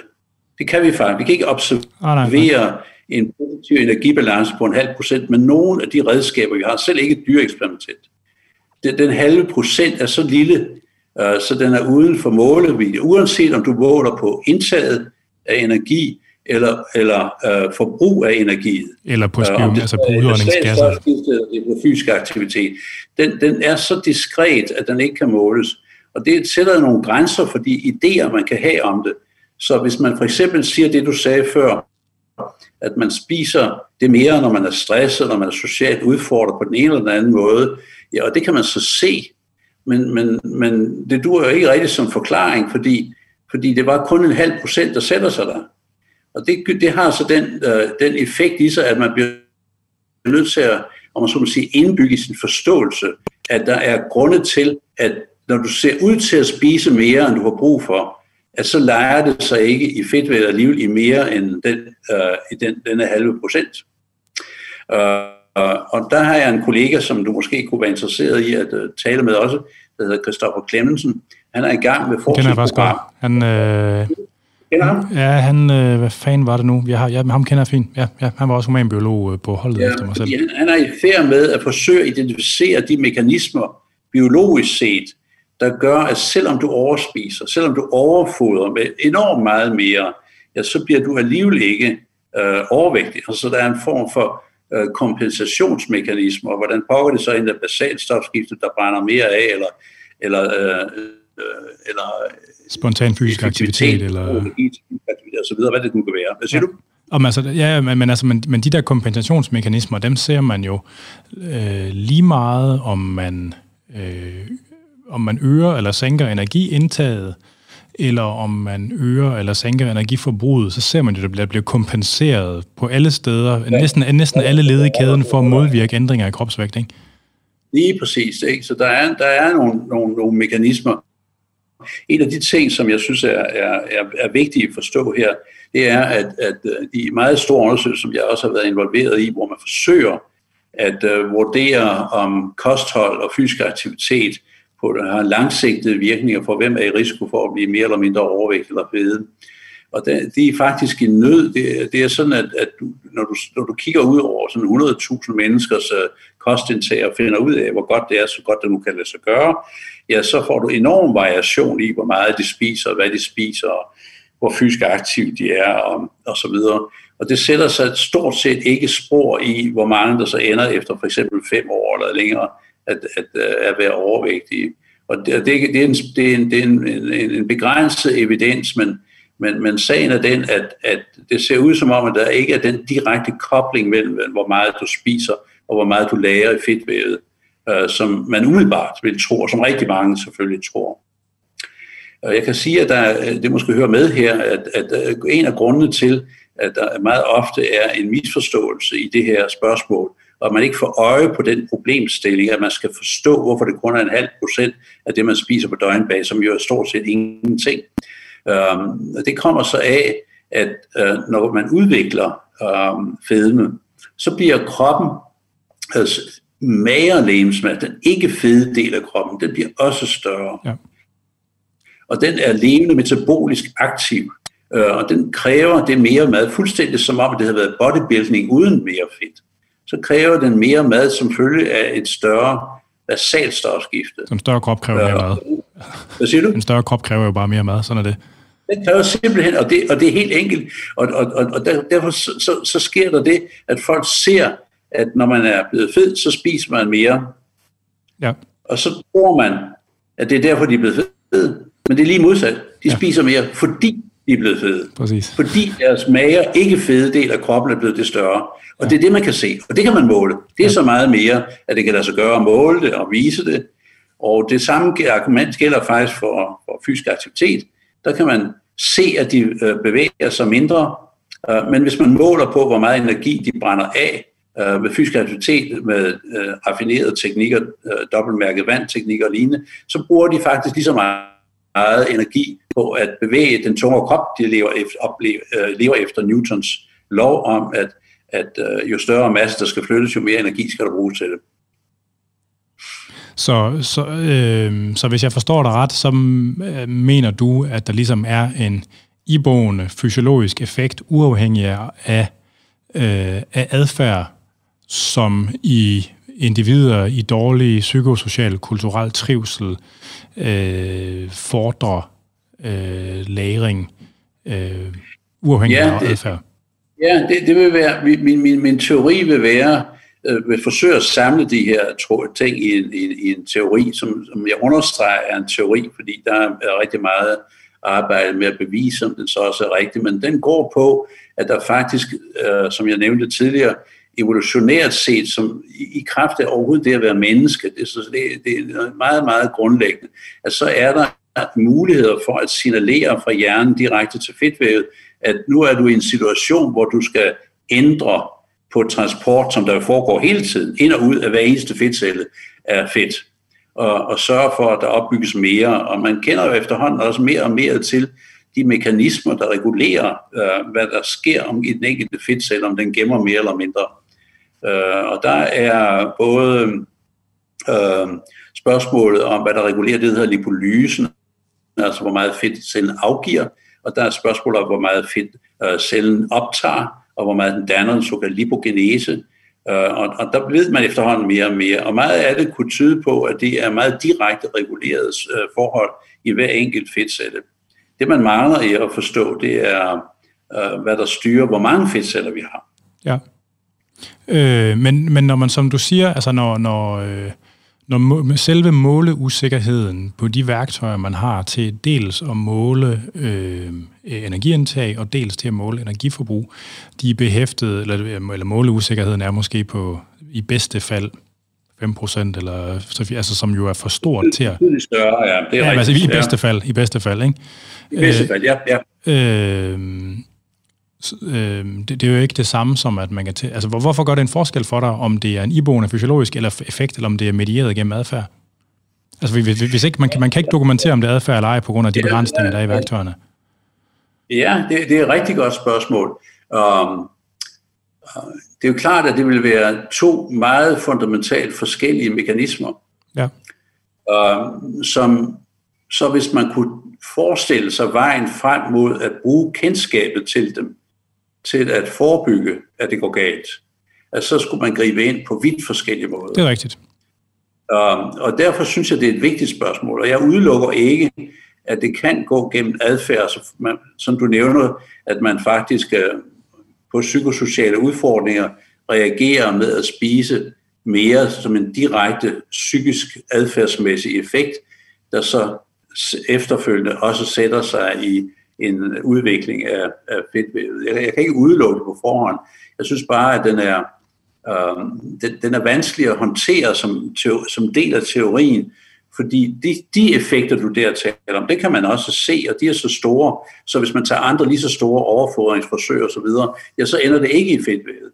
Så, så på en eller anden måde er de kompensatoriske mekanismer øh, som jo også må være fysiologiske mekanismer, som formentlig også er i gang, hvis du er øh, trøstespisende, for nu at bruge et simpelt ord for det. Ja, ja, ja. Uh, så jeg, jeg savner en mulighed for denne løbende opbygning af fedtvævet, både med dannelse af nye fedtceller og opfyldning af dem i forskellige grad øh, over en længere årrække, øh, som, hvor, hvor min idé så er, at der er en, en mere tæt, øh, som jeg sagde før, eksistentiel regulering af det, der har at gøre med øh, de forhold, man nu engang lever under. Ja. Jeg, jeg trykker dig en lille smule på maven, for det er også en, det er vel en lille smule kontroversielt, kan man godt sige. Øh, eller det ved jeg ja, ikke. Ja, meget kontroversielt. det, det er virkelig, altså som et, et virkelig uh, ekstremt eksempel, så, så kan jeg nævne, at, øh, at jeg engang, øh, det, er jo ikke nogen, det er jo ikke nogen ny teori, jeg, jeg udbygger teorien sådan skridt for skridt efterhånden, som jeg lærer om den, og efterhånden, som jeg udfordres af kollegaer. Men for nogle år siden, der lagde jeg den faktisk frem, og der blev den pludselig politisk. Uh, så der var en stor artikel information, hvor jeg forsøgte at forklare de her ting. Uh, og så sker der med sandt det, at en kendt debattør, som nogen kan sidder i Folketinget nu, der hedder Henrik Dahl, fra uh. Liberal Alliance, ja. han skrev et læserbrev, hvor han sagde, at hvis en forsker, en professor på Københavns Universitet, kan have så dødssyge synspunkter om noget så enkelt som fedme, så burde han fyres. Altså det er den mest ekstreme. Jeg har ikke fået nogen mortrusler på de sociale medier, men, men, men jeg har fået den der læserbrev om opfordring til universitetet til at fyre mig, fordi jeg kunne have så, så skøre idéer om fedme, som i hans øjne var så oplagte ja. øhm, forklaret ved, at det blot handlede om, at man skulle tage sig sammen. Ligesom Peter Goethe sagde, vi talte om tidligere, Men... man skal bare spise det mindre og røre sig det mere, så er det klart, så er det løst. Og det, og det ligger jo i, at, lige at hvis der er et socialt, kulturelt øh, komponent til overvægt, så bliver, så bliver det jo politiseret per definition. Ikke? Fordi så kommer netop, netop, ja, ja.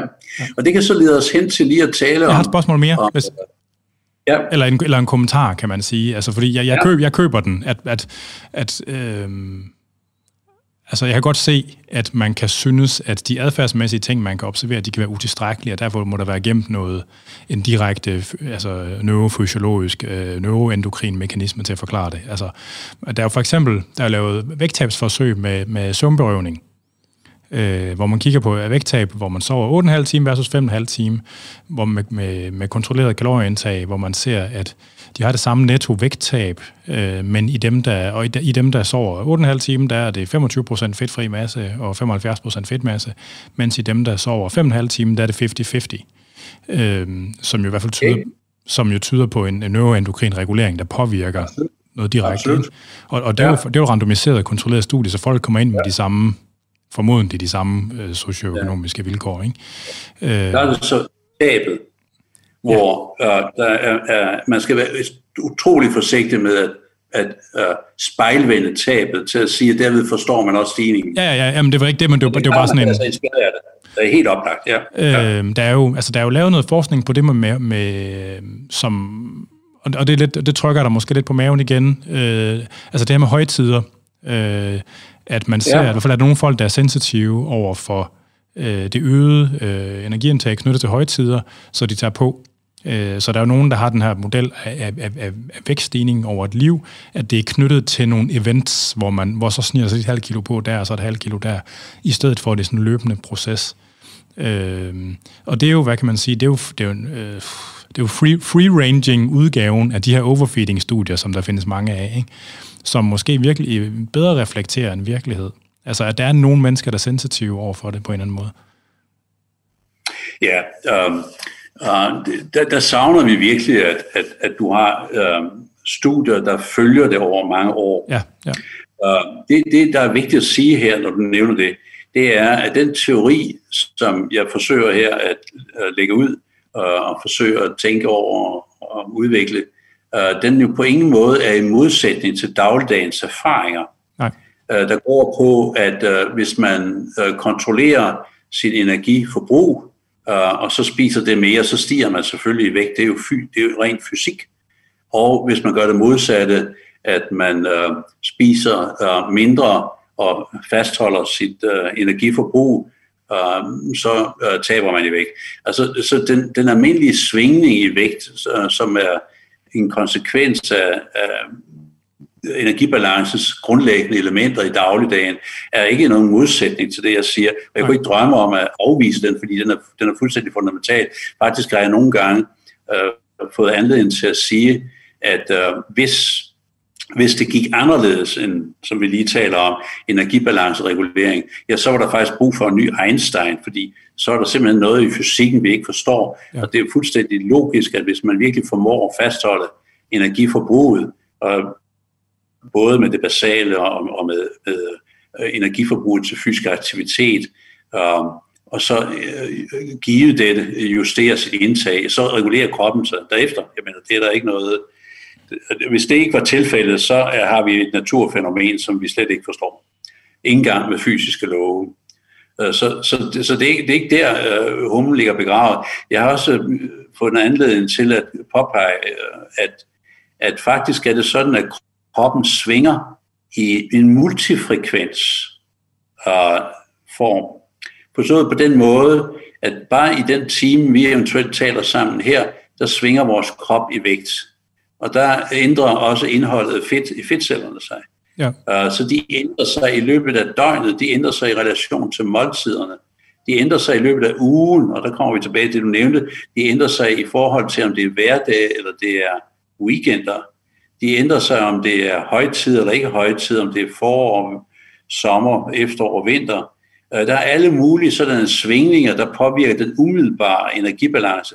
Og du kan tegne sådan nogle kurver. Du har nogle kurver, der kører sådan her, og så er der nogle ligesom, ligesom radiobølger, ikke? så er der nogen, der kører sådan her, og så er nogen, der kører sådan her, og så har du nogle meget, meget lange nogen, der strækker sig over mange år. Så du har sådan en form for overlejet multifrekvens øh, regulering af kropsvægten. Og, og spørgsmålet om, om fedmeudvikling over mange år, det er jo så disse meget lange bølger, øh, som, øh, som jeg er optaget af hvorimod de andre øh, er de normale fysiologiske. Og jeg synes, man stadig, jeg, jeg kender godt den jagttagelse, at, at nogen mener, at deres fedmeudvikling er sket i forbindelse med højtiderne. Jeg, jeg vil drømme, og jeg vil elske at se, du ved, de, de, øh, deres vægtkurver nedbrudt i disse multifrekvens. Øh, det findes, kurver. Altså det findes ja, i litteraturen, det der. Over, over, overrækker, over lange overrækker. Jeg, der vil jeg, der vil jeg være interesseret i at nærlæse og nærstudere. Ja, og jeg ved ikke, om det findes over mange år i træk, men der findes i hvert fald over, sådan, over øh, måneder til, til, til enkelte ja, år. Ja, den det er jeg opmærksom på, det er rigtigt, ja. Øh... Men i min teoridannelse, der hører, de, der hører de til, at der er en fuld anerkendelse af, som du også startede med tidligere at sige, at der er rigtig mange faktorer, som påvirker den umiddelbare helkrops energibalance opad og nedad øh, inden for korte tidsintervaller, længere tidsintervaller. Ja. Og øh, det, jeg gør opmærksom på, det er risikoen for fejlagtigt at ekstrapolere derfra til at forstå øh, den mangeårige øh, udvikling af fedme gennem rigtig mange år. Øh, så det er sådan set blot et forsøg på at holde fast i en, i en, i en kritisk holdning til, hvordan får vi egentlig viden om det, som vi faktisk gerne vil vide noget om, nemlig den langsigtede udvikling. Ikke? Ja. Men jeg synes, det er jo, altså det er jo, der, der er jo ikke særlig mange, der beskæftiger sig med, med den fysiologiske, natur- og sundhedsfaglige del af overvægt, som for alvor øh, sætter ord på det her med, at, øh, at overvægt er et, socia- er, er et socialt, kulturelt problem. Nej, altså, nej, nej. Øh, fordi det deler... Det, det, det er ved at ske. Ja, det, det, er ved, det er så småt ved at ske, og og øh, der, hvor du tidligere har, har arbejdet, der har jeg selvfølgelig også tæt, øh, diskus, tæt diskussioner og, og kontakter. Og der, der er ikke helt afvisende over for, at man bliver nødt til at inddrage forståelsen af den sociale eksistens for at forstå, hvordan kroppen reagerer på det her. Og det har faktisk gjort mig interesseret i at samarbejde med folk helt andre discipliner.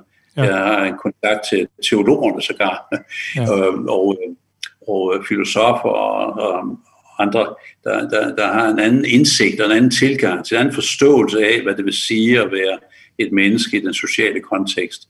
Og jeg kan godt lide den tanke, at, at trække det helt ud af individuel variation og sige, at det er et eksistens, der er knyttet til selve det at være menneske.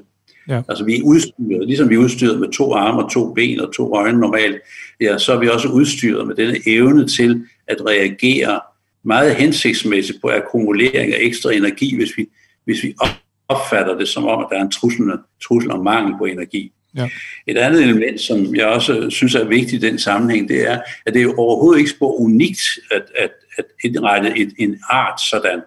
Fordi det kender man for alle dyr på kloden, der skal tilpasse sig de svingende sæsoner, altså fra vinter til sommer, um, hvor, hvor dyrene, og det gælder både de dyr, der går i hi, og det gælder de dyr, de fugle, der skal, der skal på langtur, uh, på træk Øh, der gælder det, at de er, de er fuldstændig adopteret til den situation at foruddiskontere en senere energimangel og opbygge reserven i depoterne for at være klar til at komme igennem øh, den periode i øh, årets sæsoner, hvor der ikke er noget føde.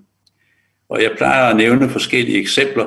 Altså et eksempel er jo oplagt øh, øh, øh, dyr, der går i hi, øh, bjørne, der går i hi, ja, de, de æder sig en pukkel til, så de, bliver simpelthen, de kommer op til grænsen sukkersyge. Ja.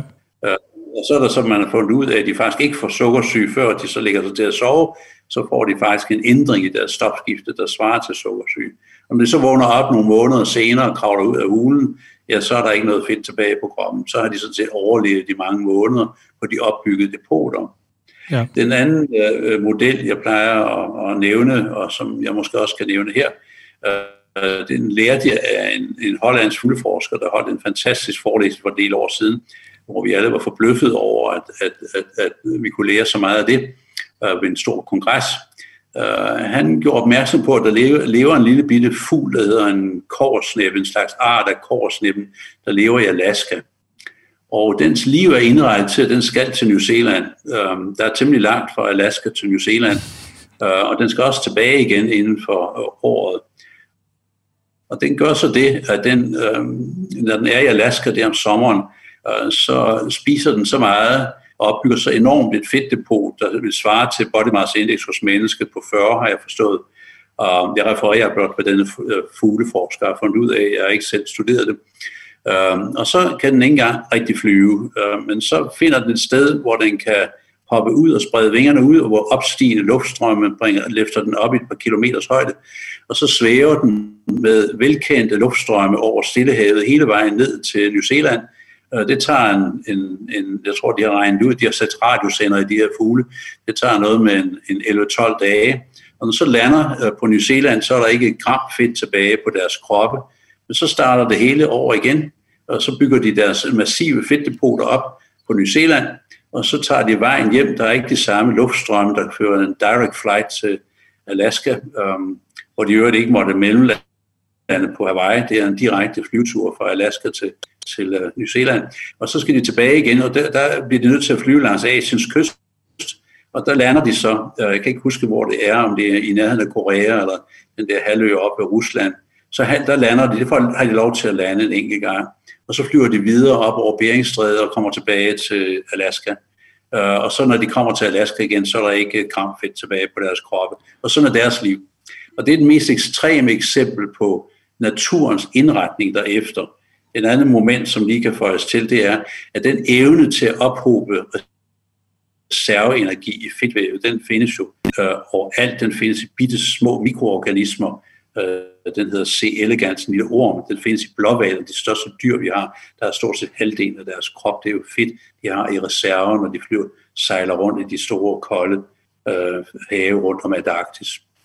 Men, men aberne, og særdeles menneskeaberne, de er jo, øh, hvad kan man sige, sådan evolutionsmæssigt været fritaget for de der sæsonbetingede migrationer. Altså sådan, man ser vel ikke det samme i praksis i aberne, og særdeleshed menneskeaberne?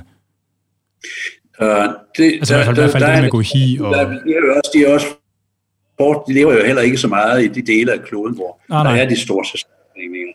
Um, om der er nogen, der har forsøgt sig med det, det tør jeg faktisk ikke sige, men det vil selvfølgelig være meget interessant. Men, men øh, omvendt, så tror jeg nok, at, at en række af disse abeforsøg, primatforsøg, de har også vist det, som jeg talte om før, at øh, den sociale kontekst, som du øh, eksperimentelt udsætter dyret, dyret for, øh, Øh, rent faktisk også øh, udspiller sig i, hvor meget fedt de ophober i, øh, i kroppen.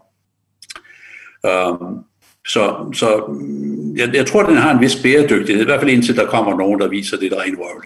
ja, ja, ja. Nå, men altså, nu, nu tænker jeg også på, øh, at selve den ramme, man har forsøgsdyr i, øh, vil nogen jo sige, at den per definition medfører, at dyrene kommer i øh, det, man for mennesker ja. vil kalde psykosocial ja. mistrivsel.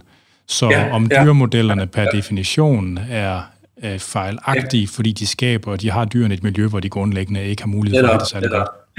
Ja, så kan du under også øh, forsøg med, med mus og rotter og så videre, så kan du så forstærker, man kan man lave eksperimenter, hvor du forstærker det, og så ser du rent faktisk de der effekter, ikke? Jo, ja. jo. Altså fordi hvis, hvis nu, hvis du skulle teste din hypotese, øh, øh, hvad var det ideelle forsøg? Hvad, hvad, er, ja, det, hvad, hvad håber du på at få lov til at lave? Rigtig godt spørgsmål. Det er meget vanskeligt det er meget vanskeligt at, at, at, tænke sig et forsøg, hvis vi holder fast i, at det er noget, der sker en langsom udvikling over mange år.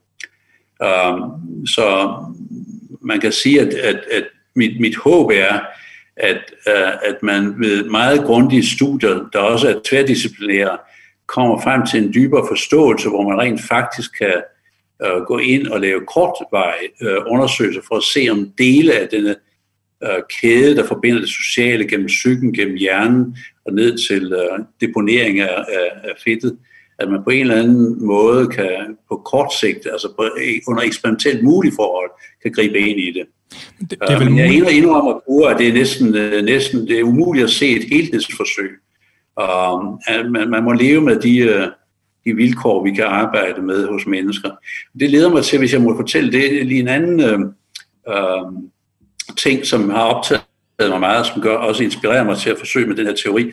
Øh, det var det, som vi lige kort var inde på tidligere, omkring de kolossale forskelle, der er øh, mellem befolkningsgrupper i, hvor meget fedme der er.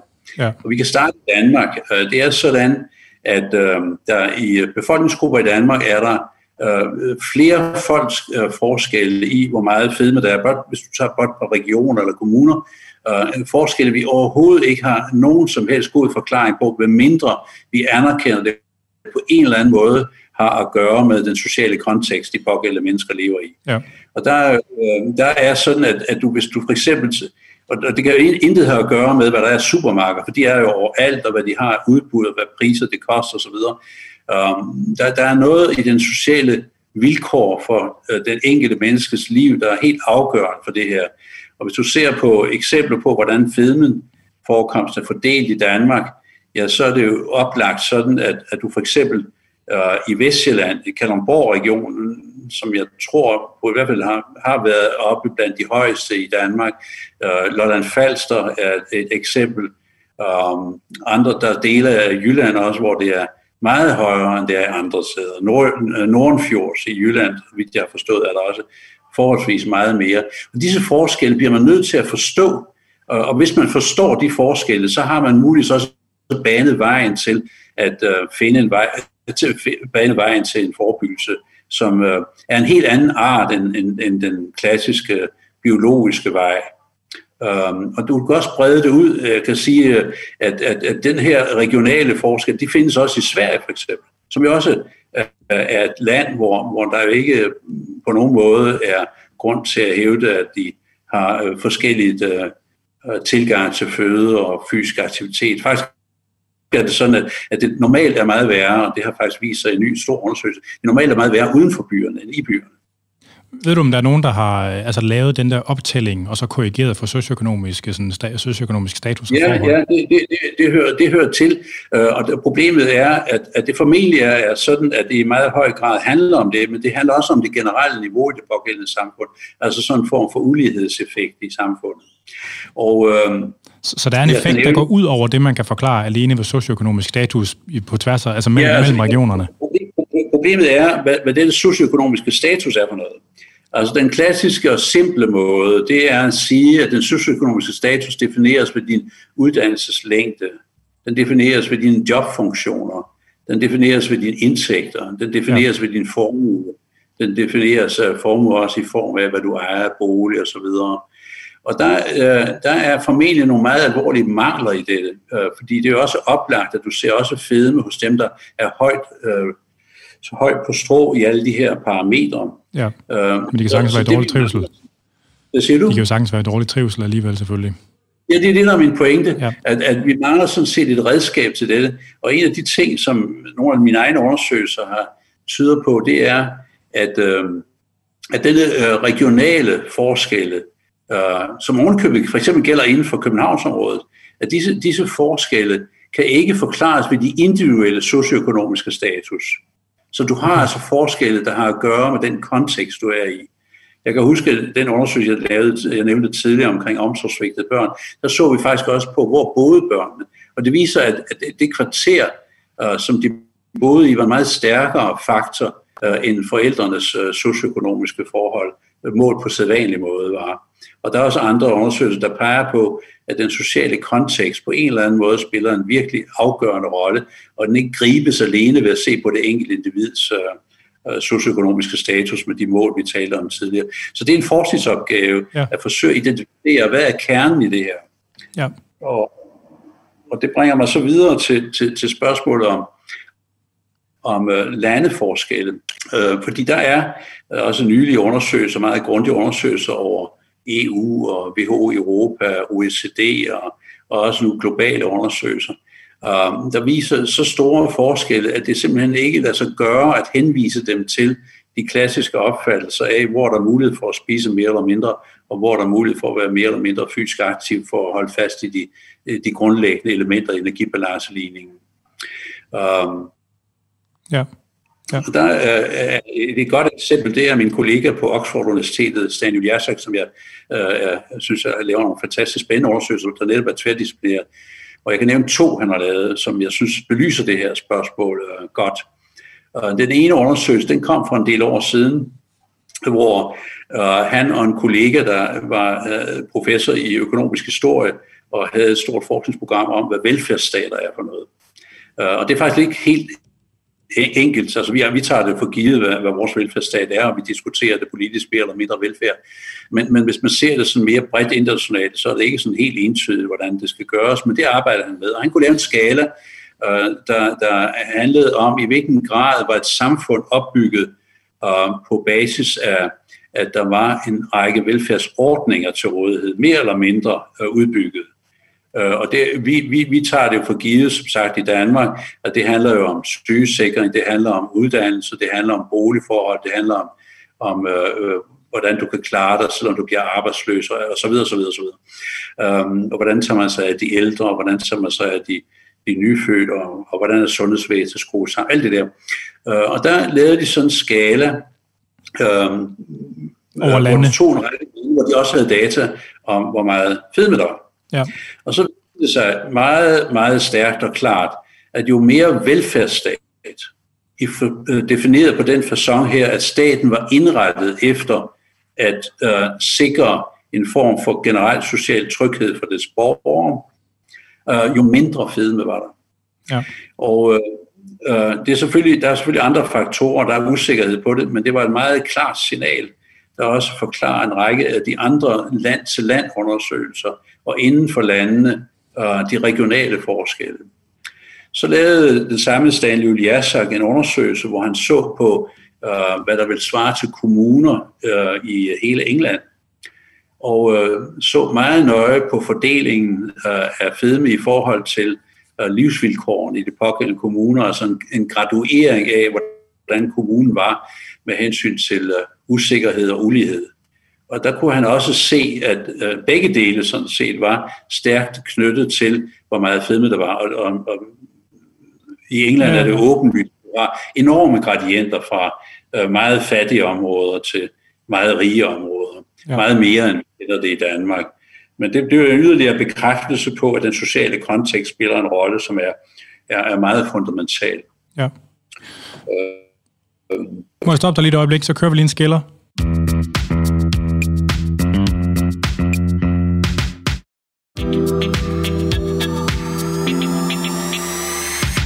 Øh, og så er vi tilbage igen. Øh, altså, øh, jeg har lavet, jeg har arbejdet med som, med, som, som personlig træner, også gør det stadigvæk en lille smule. Øh, bare for at give lidt øh, en anekdote til at smøre ovenpå. Øh, og når man møder, når, altså, når man møder overvægtige mennesker, så er der jo altid en historik, der fører op til det. Altså, hvor, hvor man kan, der, der, altså, og der er selvfølgelig enorm mulighed for confirmation bias og alt muligt, ikke? Men, men, men der tegner sig og, meget et, et, et mønster ikke? af, at der er en eller anden form for mistrivsel, der ligger forud for øh, stærk overvægt på en eller anden måde. Øh, og øh, jeg fornemmer, at det du taler om, det meste af det, du taler om, er nogle, altså nogle, nogle gradvise, kontinuerede effekter. Hvordan, altså, det er jo ret vel dokumenteret nu, at nu hvor, altså overspisning, det er jo i gang med at blive en diagnose i Danmark, og altså der, har, der er nogle forskellige spiseforstyrrelser, som der sådan er øh, på springet til at blive karakteriseret som egentlige diagnoser også. Øh, og man ved, at der er kæmpe stor social slagside, man ved for, for de her grænsespiseforstyrrelser og overspisning også, at, at det er jo også knyttet til øh, meget stærkt til psykologisk mistrivsel, en coping-mekanisme, når man har det dårligt i livet på en eller anden måde, og, og er knyttet til angst og stress, og øh, i nogle tilfælde også depression.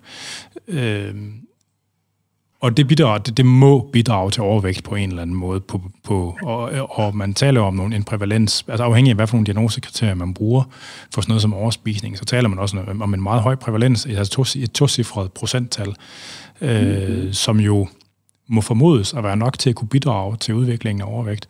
Hvor stor en rolle tror du, at øh, at, at gradvise adfærdseffekter i forhold til overspisningseffekter, i forhold til direkte fysiologisk, øh, fysiologisk reguleret fedtakkumulering. Hvor stor en rolle tror du, de spiller i forhold til hinanden? Ja, jeg kan godt lide de spørgsmål, fordi øh, det rører sådan set ind ved kernen i, hvad der kan være mekanismen, som i, i de fænomener, jeg forsøger at, at skabe en teori om. Og øh, jeg synes, en meget vigtig pointe er, at der er ikke noget modsætningsforhold imod dem. Altså, jeg synes, du udmærket kan have det forhold, øh, som jeg har set mange arbejder med, at øh, der er en meget tæt sammenhæng mellem den psykiske tilstand og øh, forhold til mad, øh, overspysning, som du nævner, og forskellige andre elementer. Og man har også talt om øh, sukkerafhængighed ikke, og den slags ting. Um, så så det, øh, jeg, jeg, jeg mener så set, at der er ikke, nogen, der er ikke nødvendigvis noget modsætningsforhold i, at du reagerer således øh, i forhold til mad øh, psykisk. Øh, og, og, og det er så fuldt forenligt med, at øh, kroppen også øh, reagerer med at ophobe disse ekstra øh, reserver i fedtvævet. Og der vil, der vil der være sådan, at det er nemmere for kroppen at op, ophobe disse ekstra reserver, øh, hvis du også øh, er adfærdsmæssigt grunde spiser det ned, Altså, så vi ikke er i det der museeksperimentsituation, men vi faktisk er i en situation, hvor der bliver spist mere, og derved bliver der også, om som man siger, for kroppen råd til at deponere mere direkte, hvad, hvad mekanismen så end måtte være. Så jeg synes ikke, de er nødvendigvis uforenelige, disse jagttagelser. Um, hvilken rolle de så kvantitativt spiller, det synes jeg så, det, det, er, en, det er et, et, et, et, et rigtig godt spørgsmål, som, det er også svært. som jeg ikke, det ikke kan Nej, det kan jeg ikke. Men, men, men, men, men, men de spørgsmål viser, at der er en opgave i at forsøge at forstå, ja. um, sammenhæng er der her, ikke? Men med, uh, med hensyn til, til det perfekte forsøg, så tænker jeg, jeg kan ikke lade være med, jeg har jo arbejdet noget med sådan nogle tracer øh, øh, ja. ting tidligere. Er der ikke mulighed for at lave, øh, øh, altså hvis man får en masse folk ind, og man på en eller anden måde får målt deres øh, psykosociale oplevelse af tryghed, øh, eller ja, får, får kvantificeret det på en eller anden måde, og så giver dem tracer, og så måler, hvor meget af det, der havner i deres fedtvæv med, med fedtbiopsier. Øh, det kan man jo gøre med jo, meget, meget, meget stor være, følsomhed. Det, det, vil være, det vil være et eksempel på det, jeg nævnte tidligere, at man med, med teknikker, hvor, hvor man rent faktisk kunne... Øh, Spørgsmålet er, om de teknikker så stadig er så sensitive, at de kan opfange den lille akkumulering der på en halv procent. Ikke? Ja, det tror jeg, det tror jeg faktisk det tror jeg godt, de vil kunne. Jamen, det vil jo det vil være en fantastisk ting. Jeg, jeg er et tæt samarbejde i øjeblikket med færdiggørelsen af en videnskabelig artikel med kolleger på Karolinska Institutet i Stockholm, der hedder Peter Arner, og han arbejder meget med fedtceller, så jeg kunne faktisk godt tænke mig at spørge ham om det. Han er lidt ældre end mig, men stadig aktiv også, og har en, en meget stærk gruppe deroppe. Øh, og de, de arbejder rigtig meget med fedtceller, og de har også arbejdet med, med øh, øh, de radioaktive naturlige radioaktive stoffer, der er i fedtvævet, ja. uh, som, uh, hvor de har lavet nogle meget, meget uh, flotte analyser af, hvordan, hvad sker der rent faktisk i fedtvævet over en længere tidsperiode.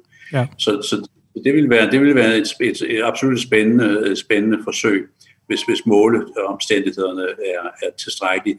Jeg vil også sige, at det, det vil også være meget vigtigt, at psykologerne mobiliseres på den måde, du nævner, at man virkelig får et effektivt redskab til at kunne probe, altså kunne måle den der tilstand, øh, af utryghed, øh, og også have den kørende i, i en længere periode, for det er jo klart, at hvis det ja. kun er momentvis, øh, øh, øh, man tror på den her teori, ja, så, så ender det jo ikke i, at der øh, ophobes til ekstra. Det, det, det skal jo i sagens natur være noget, der er, er vedvarende. Ja.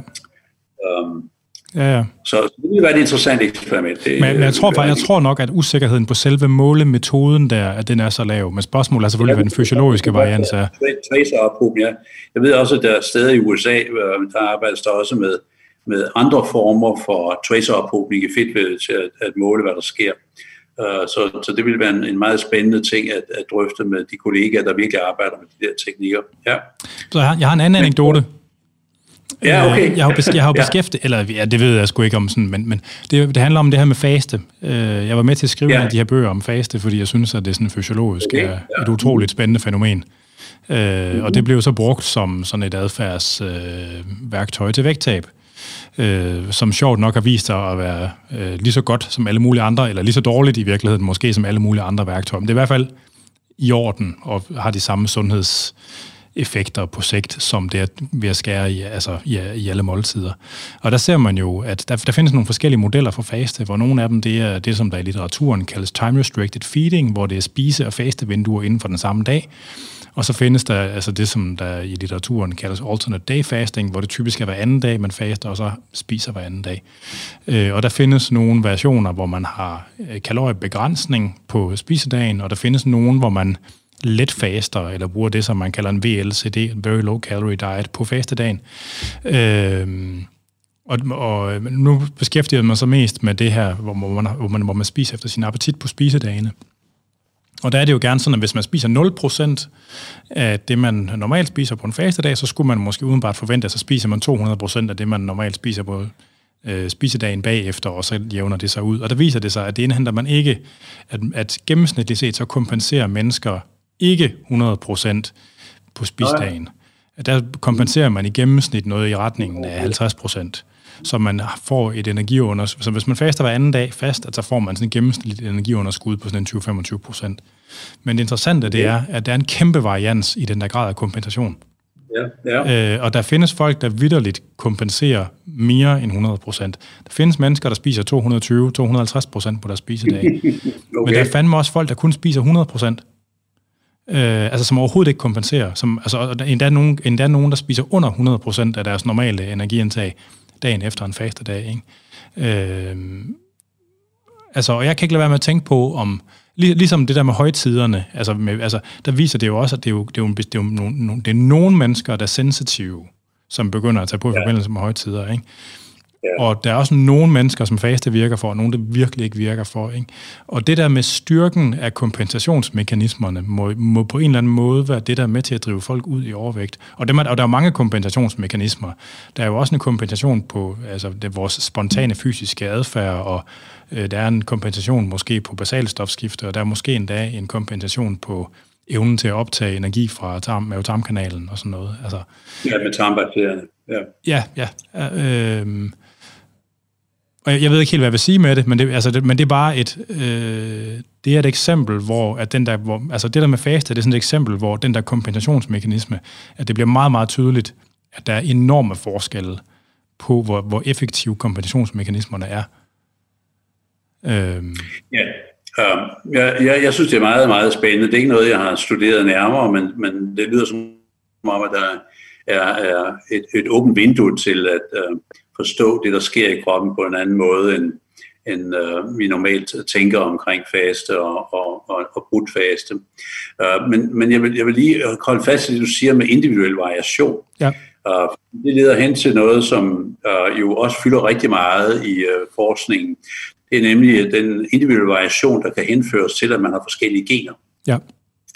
Eller at generne uh, er skruet sammen på forskellige vis fra det ene menneske til det andet. Ja. Og, øh, og der, øh, det er noget, jeg arbejder ganske meget med og stadig gør. Og der forholder det sig jo sådan, at hvis man studerer inden for en befolkningsgruppe, øh, hvordan hænger det sammen i familier, øh, som er genetisk øh, beslægtet, øh, der er det øh, ret tydeligt, at øh, når, det, når der, øh, du ser på forældrene og børnene, at så er der en, en øh, en, en klar uh, relation, som faktisk også holdes fast, selvom det uh, disse børn ikke lever, uh, bor sammen med deres forældre. Det er noget, jeg har set på tidligere. Så du har faktisk en meget klar genetisk uh, trans, hvad skal man sige, overførsel af tilbøjeligheden til at blive mere eller mindre overvægtig. Og vi kan også se i tvillingestudier, meget større tvillingestudier, hvor, der, hvor man kan forske i, hvad er forskellen på enægge og tvægge tvillinger, øh, i, øh, hvor meget de ligner hinanden, og der er det helt oplagt, at de enægge tvillinger som jo har helt ens øh, genetisk materiale, øh, afmasse, at den, øh, de ligner hinanden øh, øh cirka dobbelt så meget som de tvægge tvillinger. Så, øh, så at der er en genetisk øh, variation, den, øh, det, det er der ikke spurgt tvivl om længere, og man jo bruger de nye genteknologier til at finde ud af, hvor er det i arvemassen, øh, det så sidder. Og det leder tilbage til, den, den erkendelse, man er ved nu, den leder tilbage til noget af det, du har været inde på før, omkring de mange forskellige øh, regulatoriske mekanismer, der ser ud til at være i spil. Fordi øh, der, hvor vi er lige i øjeblikket, det er sådan, at vi har kunnet se, nu siger vi, så det sådan nogle store internationale konsorter, der samler det her. Uh, man kan se, at der er uh, 941, for at sige det helt nøjagtigt, 941 punkter blandt de tre uh, milliarder bogstaver, som arvemassen er opbygget af. 941, hvor der er uh, forskelle, der har indflydelse eller sammenhæng med, om man vejer mere eller mindre, altså på body mass. Er det det, der kaldes, er det SNP-mutationer? Det er SNP, ja. Det er mutationer, øh, eller det er ikke mutationer, det er varianter. Ja. Det er varianter, ja. Polymorfismer. Uh, uh, ja, lige præcis, hvordan man definerer det, det er sådan ja. teknisk, ikke? Ja. Men, men, men, men kernen i det er, at de er spredt ud over hele arvemassen.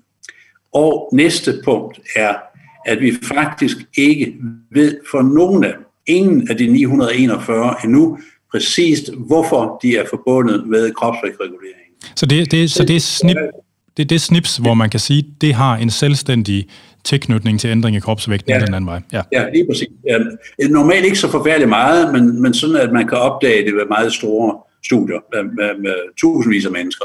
Ja. Øh, det stærkeste af dem, der blev fundet først øh, for nu 14 år siden, det hedder FTO, um, og F'et står faktisk overhovedet for noget med fatness og obesity. Uh, og det er ikke til det gen, det handler om. Det er en eller anden lille uh, variation, der ligger inde i en, i en åbent stykke af, af det pågældende gen. Det er ikke selve genet. Og, man, og der, der, der er forsket rigtig meget i, hvorfor det er det stærkeste. Det er det stærkeste stadigvæk. Så det er uden for en kodende sekvens? Uden for en kodende sekvens, ja. Og det, det, det er, er, er stadig ikke lykkes. Der er forskellige tilsyneladende idéer om, at det er ligesom sådan en form for trædesten for nogle genetiske reguleringseffekter, der sidder andre steder. Ja. Um, men, men, jeg, jeg, fortæller lige lytterne, jeg fortæller lige lytterne, hvorfor det er underligt. Bare lige sådan, så lytterne, jeg, jeg fortæller bare lige lytterne, hvorfor det er mærkeligt, det der. Bare ja. lige så, altså, så det er jo sådan, at generne de er organiseret. Øh, i, i, i, de, de sidder i nogle sekvenser på vores kromosomer, der kaldes introns og exons. Så der er nogle dele af, af DNA-sekvensen, der ligger skiftevis med nogle andre dele, øh, hvor der er nogle af dem, der koder for det, der bliver til proteinet, som er selve outcomet af genet. Og der ser det så ud til, at den øh, øh, enkelt, den enkelte polymorfisme, der ser ud til at være stærkest knyttet til det her med vægtændring, ikke ligger i et gen, så den koder ikke for, at der skal være en anden aminosyre i, i produktet af genet i virkeligheden. Og det må så have en anden regulerende effekt jo. Ja, så, sorry. Ja, men, men, men øh, det, det, det, der så er den store udfordring, det er, øh, hvordan bærer disse mange forskellige steder sig ad med det? Og så er det ovenkøbet sådan, at hvis man nu øh, går ud over grænsen for det, vi har kunnet se indtil nu, der, hvor vi fandt de 941, og det gør man faktisk i øjeblikket, så går man videre, og man går der i teorien så langt, som man siger, hvor mange steder blandt de 3 milliarder bogstaver skal der være forandringer uh, af den art, den størrelsesorden, som vi nu har kunne se ind, indtil nu, for at kunne forklare den simple relation mellem forældre og børns grad af overvægt. Ja. Uh, og der er der nogen, det er meget diskuteret, om det er gjort rigtigt, men man er oppe i nærheden af 40 millioner forskellige bogstaver på arvemassen, der skal ændres for at kunne forklare denne simple relation mellem forældre og børn eller mellem søskende. Ja. Og det betyder, at, at, at det er et ekstremt raffineret og komplekst biologisk system, uh, som regulerer det tilbage til dine øh, forskellige pointer om, om den, den, de mange faktorer, der kan påvirke det, inklusive det sidste omkring forskellige øh, reaktion på for eksempel faste. Så det, det, det, det er et enormt komplekst system. Og der øh, er vi øh, et lille skridt på vejen ved, øh, at øh, hvis man bruger moderne teknikker til at sige, hvilke gener ligger i nærheden af de punkter, uh, hvor man har fundet de her såkaldte SNPs eller polymorfismer. Uh, hvilke gener, der laver de der aminosyre. og, og, og hvor arbejder disse gener hen? Hvor er de udtrykt, som man kalder det? Hvor, hvor, hvilke celler er det? Og der er man så faktisk kommet frem til, at blandt dem, man kender indtil nu, der sidder de, øh, langt de fleste af dem arbejder i hjernen. Og ikke kun i appetitregulering. De arbejder i, he, i, i mange forskellige steder i hjernen. Ja. I forskellige grader. Så, så der, øh, efter den genetiske analyse, øh, der bruger helt super moderne teknologier til at forstå arvemassen, øh, der er der ikke meget tvivl om, at vi skal lede efter de biologiske reguleringsmekanismer forskellige steder i hjernen, forskellige måder hjernens forskellige dele samarbejder på. Og derved er vi tilbage til min pointe om, at hjernen arbejder jo i kraft af det stimulus, der kommer fra omgivelserne, det vil sige det sociale liv, gennem psyken, og så øh, modellering af, hvad der foregår forskellige steder i hjernen. Så man kan sige, at der er en form for syntese på vej imellem den mest raffinerede biologiske analyse af, hvad der foregår fra generne og videre ud i kroppen, og så disse her grundlæggende, øh, tilsyneladende meget mere enkle opfattelser af den sociale øh, eksistens og dens betydning for, hvordan kroppen udvikler sin fedme. Ja. Og det, det er nu der, hvor vi er i øjeblikket, i hvert fald som jeg læser øh, den forskning, der foregår i øjeblikket. Der skal lige tilføjes en ting med hensyn til, øh, at, det, at, at generne sidder, øh, at de her varianter sidder uden for generne, fordi der er en lille øh, gruppe af gener, hvor det faktisk sidder inde i generne. Der, der findes en lille, et, et lille sæt af, af varianter. Nogle af dem fører til meget, meget voldsom fedme, altså sådan en form for, for arvelige sygdomme, kan man, ligesom man kender det ved andre sjældne arvelige sygdomme, øh, som fører til meget voldsom fedme. Der er, er et, et hormon, der hedder leptin, som du muligvis har drøftet andre gange i din podcast, og der kender man både det gen, der laver leptinet som et, et, et, øh, et, et øh, med aminosyre som et, et, et, det, der hedder peptidhormon. Og man kender også der, hvor leptinet sætter sig fast i forskellige former for såkaldte receptorer, hvor det binder, og så skaber det sine virkninger. Og der er så fejl både, der, der har man fundet ganske få mennesker, hvor der er fejl både i leptingenet, og også andre mennesker, hvor der er fejl i, øh, receptoren. i leptinreceptoren. Ja. Og, og de, de bliver meget, meget øh, meget, meget overvægtige. Øh, og der forskes rigtig meget i at forstå, hvordan kan det være, at det hormoner, de fejl, de gener, det rent faktisk øh, fører til så voldsom fedme. Den hyppigste af dem, det er en, der hedder MC4R, eller melanocortin receptor 4, blandt sådan en familie af forskellige ting, der også virker i hjernen. Øh, og, og der er den noget med, øh, i nærheden, det er lidt forskelligt, hvordan man vurderer, men størst over par procent, øh, især børn, der er meget overvægtige øh, øh, der har den her fejl i generne, og hvor man også arbejder med, at de ligesom hvis man for eksempel havde, havde sukkersyge som barn, så kan man så behandle med insulin. Her går man også efter at forsøge at behandle de her forskellige sjældne, meget specifikke, kalder man det, monogene sygdomme, med øh, effekter, der kompenserer for fejlene i generne. Og man har en vis succes med det, det må jeg sige. Altså for eksempel kan man lave hormonet leptin, så dem, der slet ikke kan lave det, fordi de har en genfejl, den kan man faktisk behandle med det. Fuldstændig ligesom man behandler sukkersyge med insulin. Øh, så på den måde er der en, en, en gruppe, hvor man skal tage øh, en, en, have et andet syn på det med genernes rolle. Ja. ja. Øh, men med afsæt i alt det, vi har snakket om, hvad jeg tænker, altså, og, og specifikt det her med, at det er en konsekvens af på en eller anden måde, øh, eller hvad kan man sige, at, at det at være overvægtig er knyttet til noget mistrivsel på en eller anden måde. Altså, hvad, hvad er så, hvad er så øh, vi ved, at det hjælper ikke at give folk kost, kostplaner. øh, ikke, øh, ikke for godt i hvert fald. Øh, hvad skal man så gøre? Ja, øh, inden, inden jeg svarer, vil jeg godt lige gå tilbage til der, hvor vi startede. ja. øh, med fedmeudvikling, denne springvise udvikling. Ja.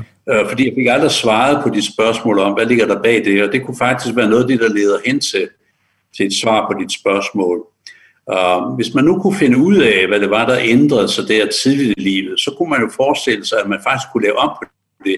Og det må nødvendigvis være noget, der har ændret sig i vores samfund, øh, som er ret specifikt og har skabt disse pludselige spring. Uh, og hvis man kunne finde dem, så havde man måske i hvert fald uh, under de vilkår, vi lever i i Danmark og tilsvarende lande, så havde man måske et, et lille vindue, hvor man kunne gribe ind direkte. Uh, og der er så spørgsmålet, hvad det er, der, sk- der sker der. Og du spurgte mig om, om hvad idéer jeg har til, hvad der kan være sket. Og der kan jeg så sige, at, øh, at der er rigtig mange idéer. Der er mange idéer, der handler om, om hvordan barnets ernæring er efter øh, fødslen, og om, om det armes eller det får flaske, og hvor lang tid der går, inden det får det hedder overgangskost og den slags ting.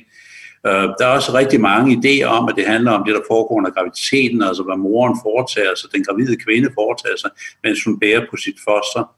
Øh, der er overvejelser, de er relativt nye, om at, at det virkelig er afgørende, hvad der foregår før befrugtningen, der skaber det pågældende barn. Ja, ja. Øh, så man har, man har flere tidsvinduer, man kigger på. Uh, man kan sige, det prækonceptionelle, det er før befrugtningen, uh, der er det, der ligger under graviditeten, og det, der ligger, mens barnet er spædt, som kan være steder, hvor der sker nogle forandringer, som så allerede viser sig i, at barnet har udviklet mere eller mindre grad af fedme, når det starter i skole i 6-7-årsalderen. Ja. Og den proces, hvor det er født og frem op, den er jo også en ganske langsom, sløv proces. Um, og der uh, er uh, indicier uh, for, at det kan godt være, at der er noget omkring uh, spædbarnskosten, både med hensyn til arme, armelængde, og også hvad kvinden spiser, måske mens hun armer, det er et nyt tema, uh, som der forskes i. Øh, der er, hvordan hun i øvrigt øh, øh, forholder sig til sit barn. Der er overgangskosten, hvornår bliver den sat ind, og hvad der bliver brugt i overgangskosten. Og der er en række åbne spørgsmål, men også begynder at være nogle tegn på, at det måske spiller en rolle. En af de ting, som jeg synes er meget fascinerende, det er, at helt modsat det, man skulle tro, så ser det ud som om, at spædbarnet faktisk, især den der periode, hvor det får overgangskost, øh, der skal det have en meget fedtrig kost for at undgå senere at blive fedt. Um, helt modsat det, man har troet før. Så der er nogle ting, der er på vej der. Um, under graviditeten har der også været rigtig meget interesse for, om morens egen øh, fedmegrad havde sat sig spor ud over de gener, hun overfører, selvfølgelig sammen med farens gener til barnet. Um, der er, er, er, er vi på noget sværere grund. Der er ikke rigtig noget, der tyder på, at, at, at hvor, hvor overvægtig eller hvor fed øh, den gravide kvinde er, øh, sætter sig spor i risikoen for barnet. Men så kommer vi til den tid før befrugtning, og der har vi lavet nogle undersøgelser, som øh, også er ganske spæde, og det siger jeg, fordi der skal tages alle mulige forbehold, men de leder spor, de slikker spor ud, som jeg synes er værd at forfølge i forbindelse med dit spørgsmål. Og det er sådan, at øh, vi fik lejlighed til at se på, med brug af, af danske registre i et samarbejde med kollegaer i Aarhus, så fik vi mulighed for at se på de familier, i Danmark, hvor der var sket en, en meget tragisk ting, altså hvor et familiemedlem var, var afgået ved døden i øh, perioden fra 12 til 6 måneder, fra 6 til 0 måneder før befrugtning, under graviditeten og i årene efter barnets fødsel. Um, og det er klart, at, at det jo ikke kan være moren i sig selv um, på det her, i det her forløb. Uh, det kan heller ikke være faren frem til befrugtning, men det kunne sådan set godt være faren under graviditeten. Um, det handler også om, at et andet barn kan være, være afgået ved døden, eller en, en uh, forældre eller søskende. Altså en stor tragedie i en familie, i den allernærmeste familie. Og så uh, havde vi mulighed for at koble det op på uh, data om, om de pågældende børns fedmegrad. Og vi havde også mulighed for at skabe en kontrolgruppe, nemlig alle andre familier i Danmark, hvor der ikke var sket sådan nogle forfærdelige, pludselige ting. Og hele ideen af de studier handlede om, at man i, hos kollegaerne i Aarhus havde den overordnede tanke om, at man gerne studerer, hvad betyder voldsom akut stress for, uh, for barnets helbred ja. på længere sigt. Det der spørgsmål var så netop det, som jeg så blev engageret i, fordi jeg havde uh, mulighed for at koble data op. Uh, og der viste det sig til stor forbløffelse for os, at uh, hvis uh, der, der var sket en sådan tragedie i familien efter fødslen, så satte den sig ikke spor i, øh, hvor, hvor overvægtigt barnet var i skolerne. Hvis der var sket en tragedie under graviditeten, hvor det barn var foster, øh, så var der en beskeden stigning i, øh, i forekomst i, i øh, kropsvægt og i forekomst af fedme, men meget lidt. Derimod, hvis det var sket i de seks måneder før befrugtningen, så var der en meget klar, meget markant forøget risiko for, at barnet blev overvægtigt. Og øh, det var også synligt, hvis det var sket mellem 6 og 12 måneder før befrugtningen. Øh, og det leder, leder til en lang række i denne jagttagelse, som selvfølgelig skal bekræftes og konfirmeres, men den, som jeg sagde, den lægger nogle spor ud, som vi synes er værd at forfølge. Og, og man kan så sige, hvordan kan det nu lade sig gøre, når det kun er før befrugtning, så er det kun ægcellen og sædcellen, der, øh, om man så må sige, kan modtage påvirkningerne øh, og, og føre dem over i barnet. Øh, og der er en, et nyt stort forskningsfelt, der hedder epigenetik. Altså, vi talte før om genetik. Epigenetik, det er så en påvirkning af de pågældende gener, der, øh, hvordan de gener fungerer og arbejder, der bringes videre fra den ene generation til den næste. Og øh, hvis det her jagttagelse omkring denne voldsomme stresseffekt fra før befrugtning rent faktisk sætter sig spor i barnets senere risiko, ja, så øh, kan vi næsten ikke forstå det på en anden måde, end at denne stress, øh, voldsomme øh, begivenhed i familien, hvor på en eller anden måde har sat sig spor i øh, sædcellerne eller i ægcellerne. Og øh, det er der faktisk arbejde, der tyder på, at det kan lade sig gøre, at der sker sådan ting. Ikke kun ved stress, men også på mange andre måder. Ja. Øh, for eksempel kemikalier og så videre. Og der de overvejes meget om, om, om, om hormonforstyrrende stoffer i miljøet og den slags. Um, infektioner måske. Så, så, men for vores eksempel her, øh, der øh, er at det så spørgsmål, er det farens sæd, eller er det morens æg? Og der, øh, nu bliver det meget flyvsk, men det er for at vise, hvordan tankerne, om så må sige, kan, øh, tankens flugt ikke kan, kan trække en hen øh, i, i, i helt nye teoridannelser, øh, som faktisk ender med at passe med den teoridannelse, jeg lagde ud med. Og der er det så sådan, at man nu er klar over, at en sådan påvirkning af ægcellerne, øh, den kan faktisk ikke så godt finde sted efter, at kvinden har, øh, har øh, forladt fostertilstanden. Altså det er kvindens på forhånd. Æg, æggene i kvindens, kvindens æg i æggestørren dannes, mens kvinden er foster. Ja. Og de er stort set færdigdannet, når kvinden fødes som lille pige, og bliver så øh, klar, når hun går i pubertet og begynder at blive udløst et æg ad gangen normalt. Ja. Så, så det vil sige, at hvis man skal lede efter en påvirkning af øh, ægcellerne, der blev til de børn, der blev mere overvægtige, ja, så skal man lede efter det hos øh, moren, da hun selv var foster. Ja, moren til moren. ja, mormor. Mormor. Ja. Ja. Og, og, og hvis det er omvendt, hvis det er for farens vedkommende, så ser det ud til, at de sædceller, man, manden producerer, de producerer jo millioner. Den normale mand producerer millioner af sædceller hele tiden. Ah, jeg ved godt, hvor du vil hen nu, tror jeg. Oh, ja, og de, og de sædceller, de sædceller de øh, er påvirkelige i en særlig fase af, af, af celledelingerne, der skaber sædcellen. Ligesom det var det med ægcellerne, øh, mens kvinden var foster. Men for mandens vedkommende, der sker det jo sådan set øh, hele tiden. Øh, der sker det, lige så snart manden kommer i pubertet, så producerer manden jo, som sagt, øh, utallige sædceller hele tiden. Ja. Og der er sådan en påvirkningsmulighed af sædcellerne, som øh, øh, skulle så sætte sig spor i den næste generation umiddelbart.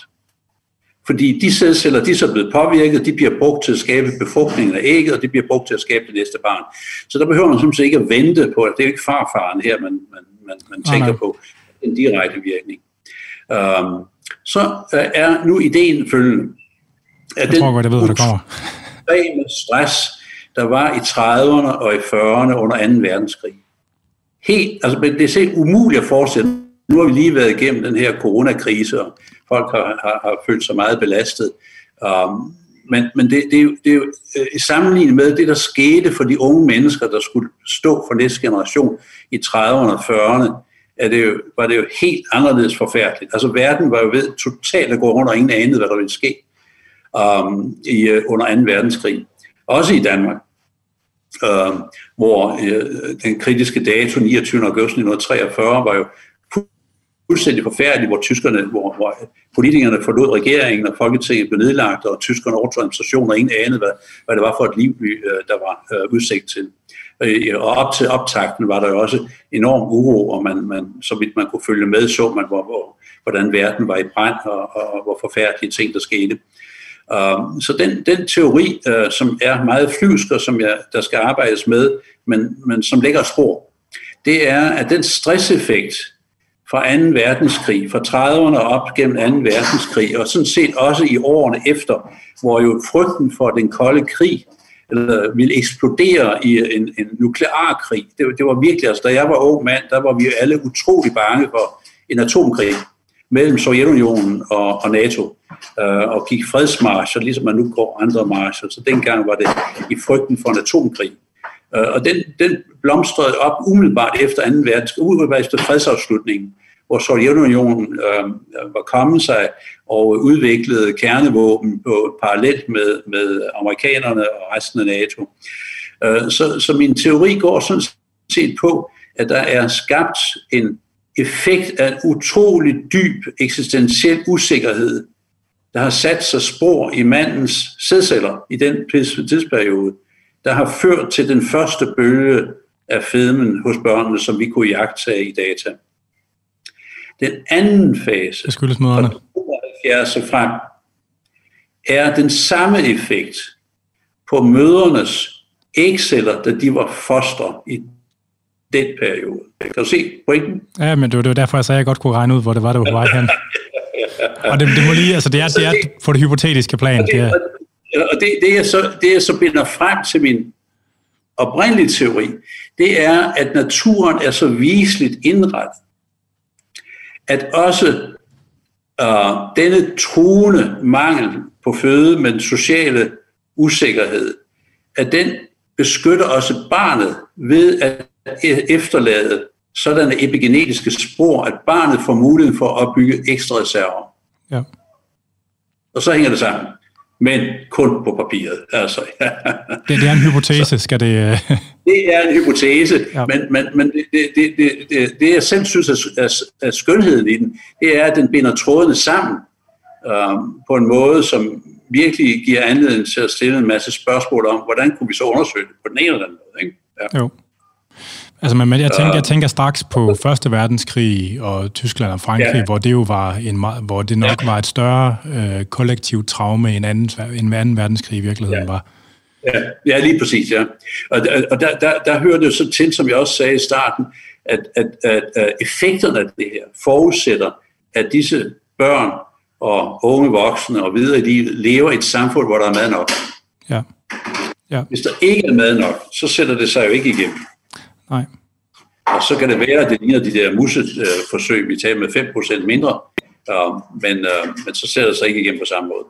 Øh, man kan se, at i, i, i USA var det sådan set faktisk, der blev lavet studier, der ligner mine, blandt soldater, der øh, meldte sig under 1. verdenskrig og under 2. verdenskrig. Øh, der er en kollega derovre, der arbejdede i den periode, der hed Carpino, så han lavede kæmpe store statistikker over højde og vægt hos øh, øh, øh soldaterne de har ikke haft værnepligt på samme måde, som man har en, en, en bias i, at man ikke har fat i alle, i modsætning til hvad vi har. Der har vi fat i alle, stort set. Eller repræsentativt udsnit i hvert fald. Ja, ja hvor, du, hvor, hvor, hvor du er forpligtet til at blive opposition. Ja. Men, men alligevel, så de tal, han lavede, de viste rent faktisk, at, at, at fedmeepidemien i USA var sådan set allerede begyndt, og så vidt man nu kan over. Der er lidt det samme problem, som jeg havde med Bo Harlem Brundtlands data. Uh, men, men så vidt man nu kan fortolke det, så ser det ud som om fedmeepidemien rent faktisk var under udvikling allerede mellem 1. og 2. verdenskrig i USA. Ja. Um, så vi skal nok tilbage til de, den tid der, uh, og så formentlig kraftigt forstærket, at du har kombinationen af det, det, det sociale ulighed, og at der er mad nok. Ja. Så får vi fedmetamine. Det er sådan i meget kort form. Har, um, har, har, du nogensinde hørt om, har du nogensinde hørt om metasundhed? Ja, måske. Du må hellere forklare det. Men det er sådan, en, det er sådan noget forfærdeligt alternativ behandlingsnode, ikke? Hvis de, hører Nå, okay. om det der, hvis de hører om det der, du laver, de kommer til at have det for vildt, altså, fordi det, de, tror okay. jo, de tror jo på, ja. at øh, de tror jo slet ikke på, at der findes somatiske sygdomme. Altså, der findes kun Nå, okay. psykosomatiseringer. Okay. Ja. Øh, og, sådan, ja, ja, og, og akkumulerede traumer og vibrationer og sådan noget, de kommer til at have det så vildt. Okay. Okay. Ja. Så dem, dem skal du passe på. Det er en, jeg understreger, at det er en teori, hvor jeg forsøger at spænde trådene sammen, ikke? Og, ja. og længere kan jeg jo ikke. Men det leder så hen til, hvad skulle man gøre? Ja. Og, og der, uh, som, du, som du, du gerne ville uh, måske slutte med, eller hvad? Ja. Der, uh, der, der vil jeg sige, at uh, uh, og der vil jeg også tilbage til det der spørgsmål om, hvorfor bliver nogen syge af fedme? Ja. Og der vil jeg faktisk gerne tage fat i den ende af det. Fordi meget tyder på, at vi har to mekanismer kørende. Den ene er, at der dannes fedtceller øh, ved såkaldte processer af adiponese, der kan rumme fedtet, og den anden er, at de bliver fyldt op med fedt.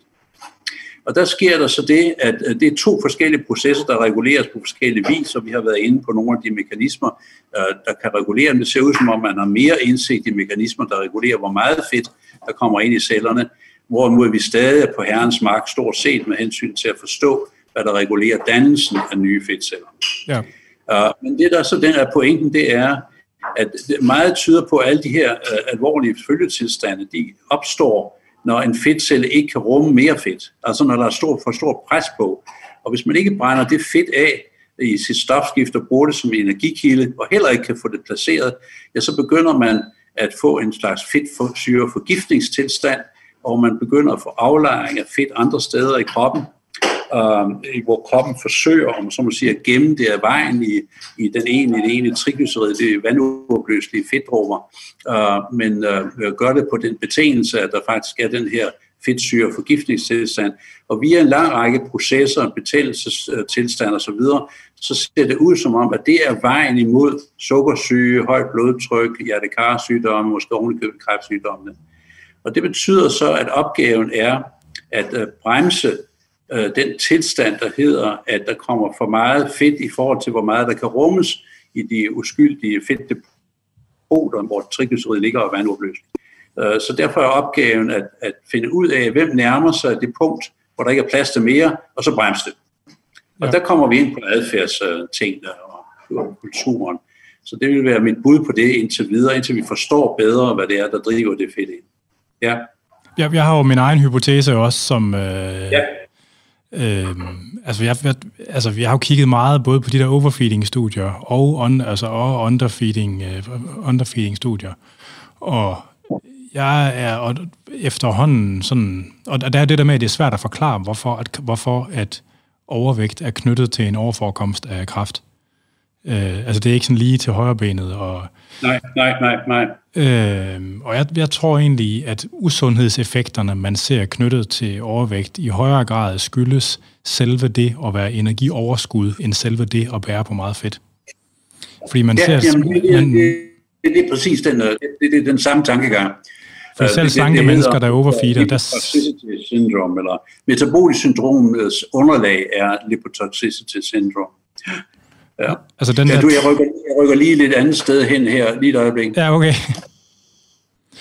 Øh, jeg, jeg har som, som sagt, så jeg har kigget meget på de der overfeeding og underfeeding studier, og selv slanke personer, der bliver overfeedet, ikke, der stort set samtlige markører, der findes for oxidationsskader, inflammation, hele, altså hele vejen rundt. Ikke? Altså de, de slår jo ud, ikke? Og, og, og flere af dem, der, der er oxidationsskaderne, kunne jo i princippet være med til at forklare den der sammenhæng med kræft. Altså, selvfølgelig, når man bliver rigtig, rigtig tyk, så begynder fedtet at gøre sig noget i sig selv. Det, det ved jeg godt, men...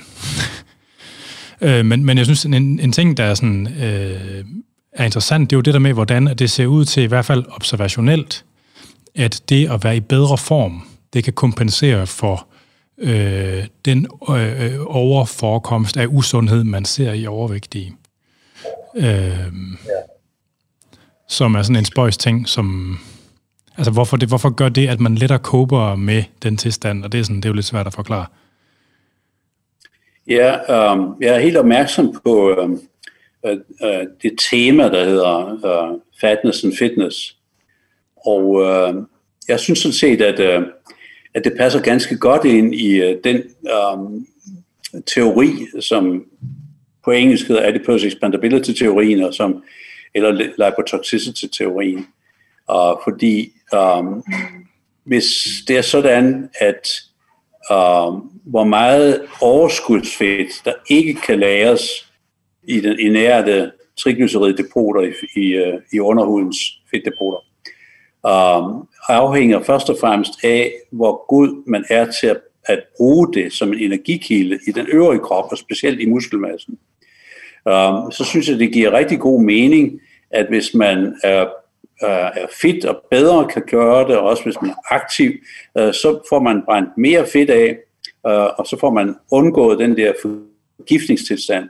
Og det er jo faktisk også det, vi ser øh, rent klinisk, at hvis du først har fået den forgiftningstilstand, så et af de rigtig gode redskaber til at komme af med den, det er ikke alene at spise lidt mindre og lidt sundere, det er sandelig også at være fysisk aktiv, øh, så du får den, øh, dette overskud brændt af på en, en, en rigtig god måde.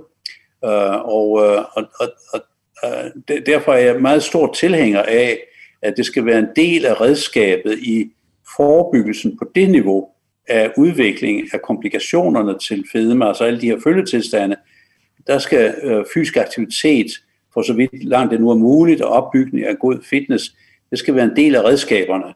Uh, så det hører med til et, et program, som jeg ser det. Um, det, der så efterlades som spørgsmål, det er, uh, hvad med det, der går forud for, altså selve den tilstand, der går forud, hvor du opbygger fedtdepoterne. Og der er vi lidt mere vanskeligt stillet, fordi vi har så ringe indsigt. Der er de her teorier, vi nu har kredset om, men man har ringe indsigt i, hvad det er for en proces, der bygger det op øh, fra grunden af. Og, øh, og der er jeg øh, jo meget øh, indstillet på at hævde, at man bliver nødt til at have den samfundsvidenskabelige vinkel på det her, øh, fordi øh, det handler om den sociale kontekst.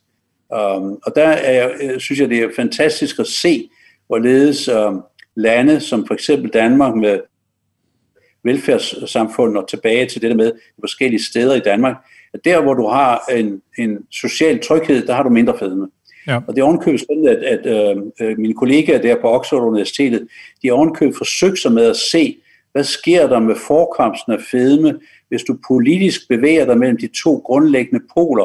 Den politik, der drives af tanken om den værdien af individuel frihed, versus den politik, der drives af tanken om, at vi, øh, om, om individuel solidaritet, altså frihed versus solidaritet, for nu at sige det på en, en relativt enkel façon. Ja. Og der har det vist sig, at hvis, du, hvis samfundet trækker over imod i sådan en politisk bevægelse, over imod mere solidaritet, og i øvrigt alt andet lige selvfølgelig, ja, så falder hyppigheden af fedme. Du trækker over mod større individuel frihed, og dermed frihed, ansvarlighed, så stiger fedmen.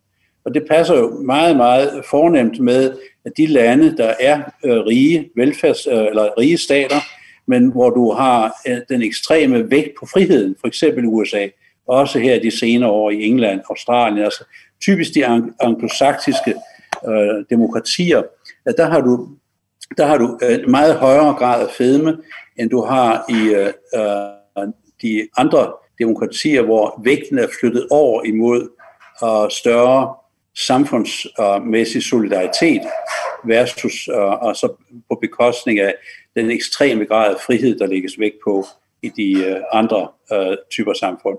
Ja. Uh, så så, så mit, mit bud vil være, at hvis man virkelig skal fedmeepidemien til livs, uh, så er opgaven faktisk politisk, politisk og kulturel. Og det, handler, det handler om at, at sikre, at, um, at det overskud af mad, som vi af politisk kulturelle grunde ikke kan fjerne, at det uh, ikke udløser via de, den sociale utryghed, denne voldsomme fedme. Det vil være mit svar på det, og derfor kan det ikke undgå at blive noget politisk-kulturelt. Uh, og, det, uh, og det må jeg jo indrømme, selvom jeg har en lægelig biologisk baggrund. Uh, så sådan er det. Ja. Jeg kan ikke rigtig se, at der er nogen vej udenom det. Det må jeg indrømme. Nej. Um, men, men den ærgerlige virkelighed er jo nok også, at, at viljen til reelt at lave det indgreb er øh, ikke eksisterende. Nej, det, det, det kan jo ikke drives af, af ønsket om at bekæmpe fedmen i sig selv. Nej. Altså, så skulle det drives af andre, uh, mere overordnede politiske uh, tanker. Altså, det, det, hele den her problemstilling eksemplificeres jo fuldstændig fantastisk af det, der foregår i USA, ude i ekstremerne. Uh, og, og derfor er det jo enormt spændende at, at, at følge udviklingen derovre. Det, det er også steder i Europa, hvor, hvor uh, man ser den, disse politisk-kulturelle bevægelser. Og med coronaen her, jeg kan fortælle dig, at vi er nogle stykker, inklusive ham der, Christoffer Clemmensen, som faktisk er, er, er uh, pioner på det. Uh, vi, vi, vi har uh, et, et, en, uh, en, en artikel på vej, der handler om coronaepidemiens virkning på fedme. Ja. Og ikke virusen, men nedlukningen. Ja. Ja. Alt det, der fører med sig, er meget grundlæggende social usikkerhed. Så vi laver den forudsigelse, som jeg ikke kan sige endnu, at coronaen øh, med den effekt stort set alle samfund har fulgt, bortset fra nogle få meget effektive asiatiske lande, med nedlukning af hele samfundet, faktisk udløser en kraftig stigning i fedmeforekomst, og ikke mindst, øh, apropos det vi lige talte om før, i risikoen for at få fedtsyreforgiftningen og alle disse følgetilstande, alle disse øh, inflammationsting, som du også nævnte tidligere. Så det er vores forudsigelse, og nu må vi så se, om det er rigtigt. Ja, ja. Det vil være en form for, og det var faktisk Christopher Clemmensens idé, det var en form for afprøvning af denne teori, altså relation til, til samfunds, pludselig voldsomme samfundsændringer. Ja. Så det er en af måderne at komme, om man så må sige, at komme videre øh, og indsnævre øh, bevisførelsen, hvis det virkelig viser sig at holde stik. Ja. Så det må vi jo arbejde på. Er han, ja. er han postdoc hos dig, Christoffer? Nej, nej, han er, han er længere end det. Han, han er lektor, det er rigtigt, han er blevet lektor, ikke? Gruppeleder. Han er seniorforsker og gruppeleder. Jeg tror, han har fået ansat som lektor på, i det, der hedder Metabolismecentret ja, i Mærskborg ja, ja. hvor jeg også selv har en, en, en deltidstilknytning. Uh, så det, det er sådan set um, et, um, et, et rent kollegialt samarbejde, hvor han har uh, i mange år interesseret sig på de mere teoretiske, syntetiske spørgsmål omkring fedme. Ja. Uh, som jeg nævnte for dig, så har han arbejdet med, hvordan skal man overhovedet forstå, hvordan kroppen reagerer på aktiv overspisning. Ja. Um, ja. Jeg tror, vi er vel lidt sådan set ved at være noget rimelig godt omkring. Øh, okay, ja. Tænker jeg, ja. nu er der også gået, der er gået godt og vel et par timer, så... Øh, okay. Det, ja, jeg har ikke kigget på uret. Nej, det, nej, jeg har holdt lidt øje med du får de forskellige ting og lyd, der går ind og ud og sådan noget. Ja, det kan men, jeg se. Ja, det, ja. Øh, jeg synes, det var meget spændende at snakke med dig. Det er dejligt med... Øh, Lige måde. Med sådan nogen, der tænker lidt ud af boksen. Øh, og, en, og en spændende teori, det er jo, jeg synes, det er, su- der er jo lavet noget forskning på det der med de forskellige hungersnødder, der har været i Norge og i Holland og sådan noget. Ja, altså, ja. Der læner sig op af det der epigeneti- altså, hvad hedder det, epigenetisk påvirkning ja. af kønscellerne. Og, øh, det, så det er jo ikke, der er jo andre, der har tænkt noget, der minder lidt om før på forskellige måder. Altså, så det er jo, øh, men det er jo lidt svært sådan at, at rigtig at teste, det kan jeg godt se. Nej, men det er også en forskning, der er spæd. Altså der, ja. Selve den biologiske epigenetik er jo ekstremt kompleks, der viser, når man begynder at grave ned i den. Ja. Uh, så så der, der er rigeligt for den, de næste generationer af forskere at tage sig til her. Ja. Og så når de bliver færdige med resultaterne for, for at, at få det ud i samfundet, ikke? Um, og få det, få det til at virke og få det formidlet osv. Så videre. så, så, vi bliver ikke arbejdsløse. har, du nogle, øh, har du nogle gode råd eller til, og det kunne både være til herfru Danmark, eller det kunne også være til lovgiver, eller sådan beslutningsdannere, øh, holdningsdannere. Ja, det, første, det første råd ligger jo direkte i det, vi, vi taler om, at vi forstår det her alt for lidt. Og der er virkelig brug for at, øh, at forstå det bedre, og også at komme helt af med de negative holdninger uh, til uh, fedmen. Det er det ene. Det næste er, at, øh, øh, at nedsætte risikoen for alle de forfærdelige følgetilstande med, med sukkersyre osv., og på de måder, vi har talt om. Og det tredje er at være opmærksom på, at en af sideeffekterne af det sociale ulighedssamfund, det er mere fedme. Øh, og det skal ind i vægtskålen, når man drøfter politisk, om man skal bevæge sig den ene eller den anden retning, lægge vægt på det ene eller det andet, så skal det her element med. Og, øh, det, vil være, det vil være mit bud. Ja. Ja. Okay, ja. Ja, jamen, øh, jeg vil sige øh, mange tak for din tid. Øh, vil du lige fortælle vores lyttere igen, øh, hvem du er, og hvor man kan følge dit arbejde, hvis du er interesseret i, at de skal det? ja, øh, ja, jeg hedder altså Torkel Ia Sørensen, og jeg er professor på Københavns Universitet, og øh, det er nemt at, at google sig frem til det, jeg laver. Øh, jeg er stadig ganske aktiv, trods det, at jeg er 74 år med videnskabelige projekter, men mere i samarbejde med unge, unge energiske og dygtige folk. Um, og um, uh, man kan finde mine, mine videnskabelige publikationer på de sædvanlige litteraturdatabaser selvfølgelig, men faktisk vil jeg her lige nævne, at det, det er meget udbredt øh, uh, anvendte medium, der hedder videnskab.dk. Uh, der skriver jeg faktisk uh, forskellige artikler, der coronaepidemien blokerede for øh, nogle af de kommende artikler, men det vender vi nok tilbage til. Så i de kommende måneder vil jeg tro, at øh, der kommer en serie artikler, hvor de grundlæggende synspunkter, som vi har to har talt om her, også kommer på skrift, øh, også med forskellige henvisninger til videnskabelig litteratur, som man ønsker sig i videnskab.dk. Uh, øh, så der kan man i hvert fald også finde noget om det. Og hvis man søger på videnskab.dk, så har jeg været derinde over med, med flere af de her ting tidligere også. Ja. Ja, jamen øh, mange tak for din tid. Øh, ja, lige måde. Tak for interessen. Ja, jamen øh, selvfølgelig. Tillykke med det. Ja, ja. godt. Okay. Hej hej. Hej hej.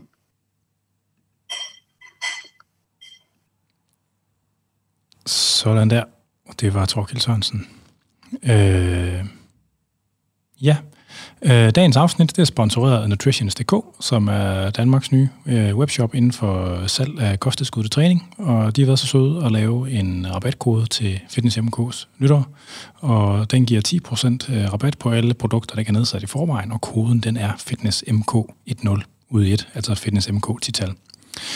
Øh, du har lyttet til Fitness MK. Jeg hedder Anders Nedergaard, og du kan lytte med til den her og de andre episoder via stream og podcast. Du kan streame det inden fra andersnedergaard.dk eller på vores host Spreaker, og du kan podcasten fra alle øh, podcasttjenesterne. Programmet det er produceret af Jonas Pedersen, og I skal være velkomne til at skrive ind til mig, og det kan man på afn eller på programmets Facebook-side, som, er, øh, som hedder Fitness MK.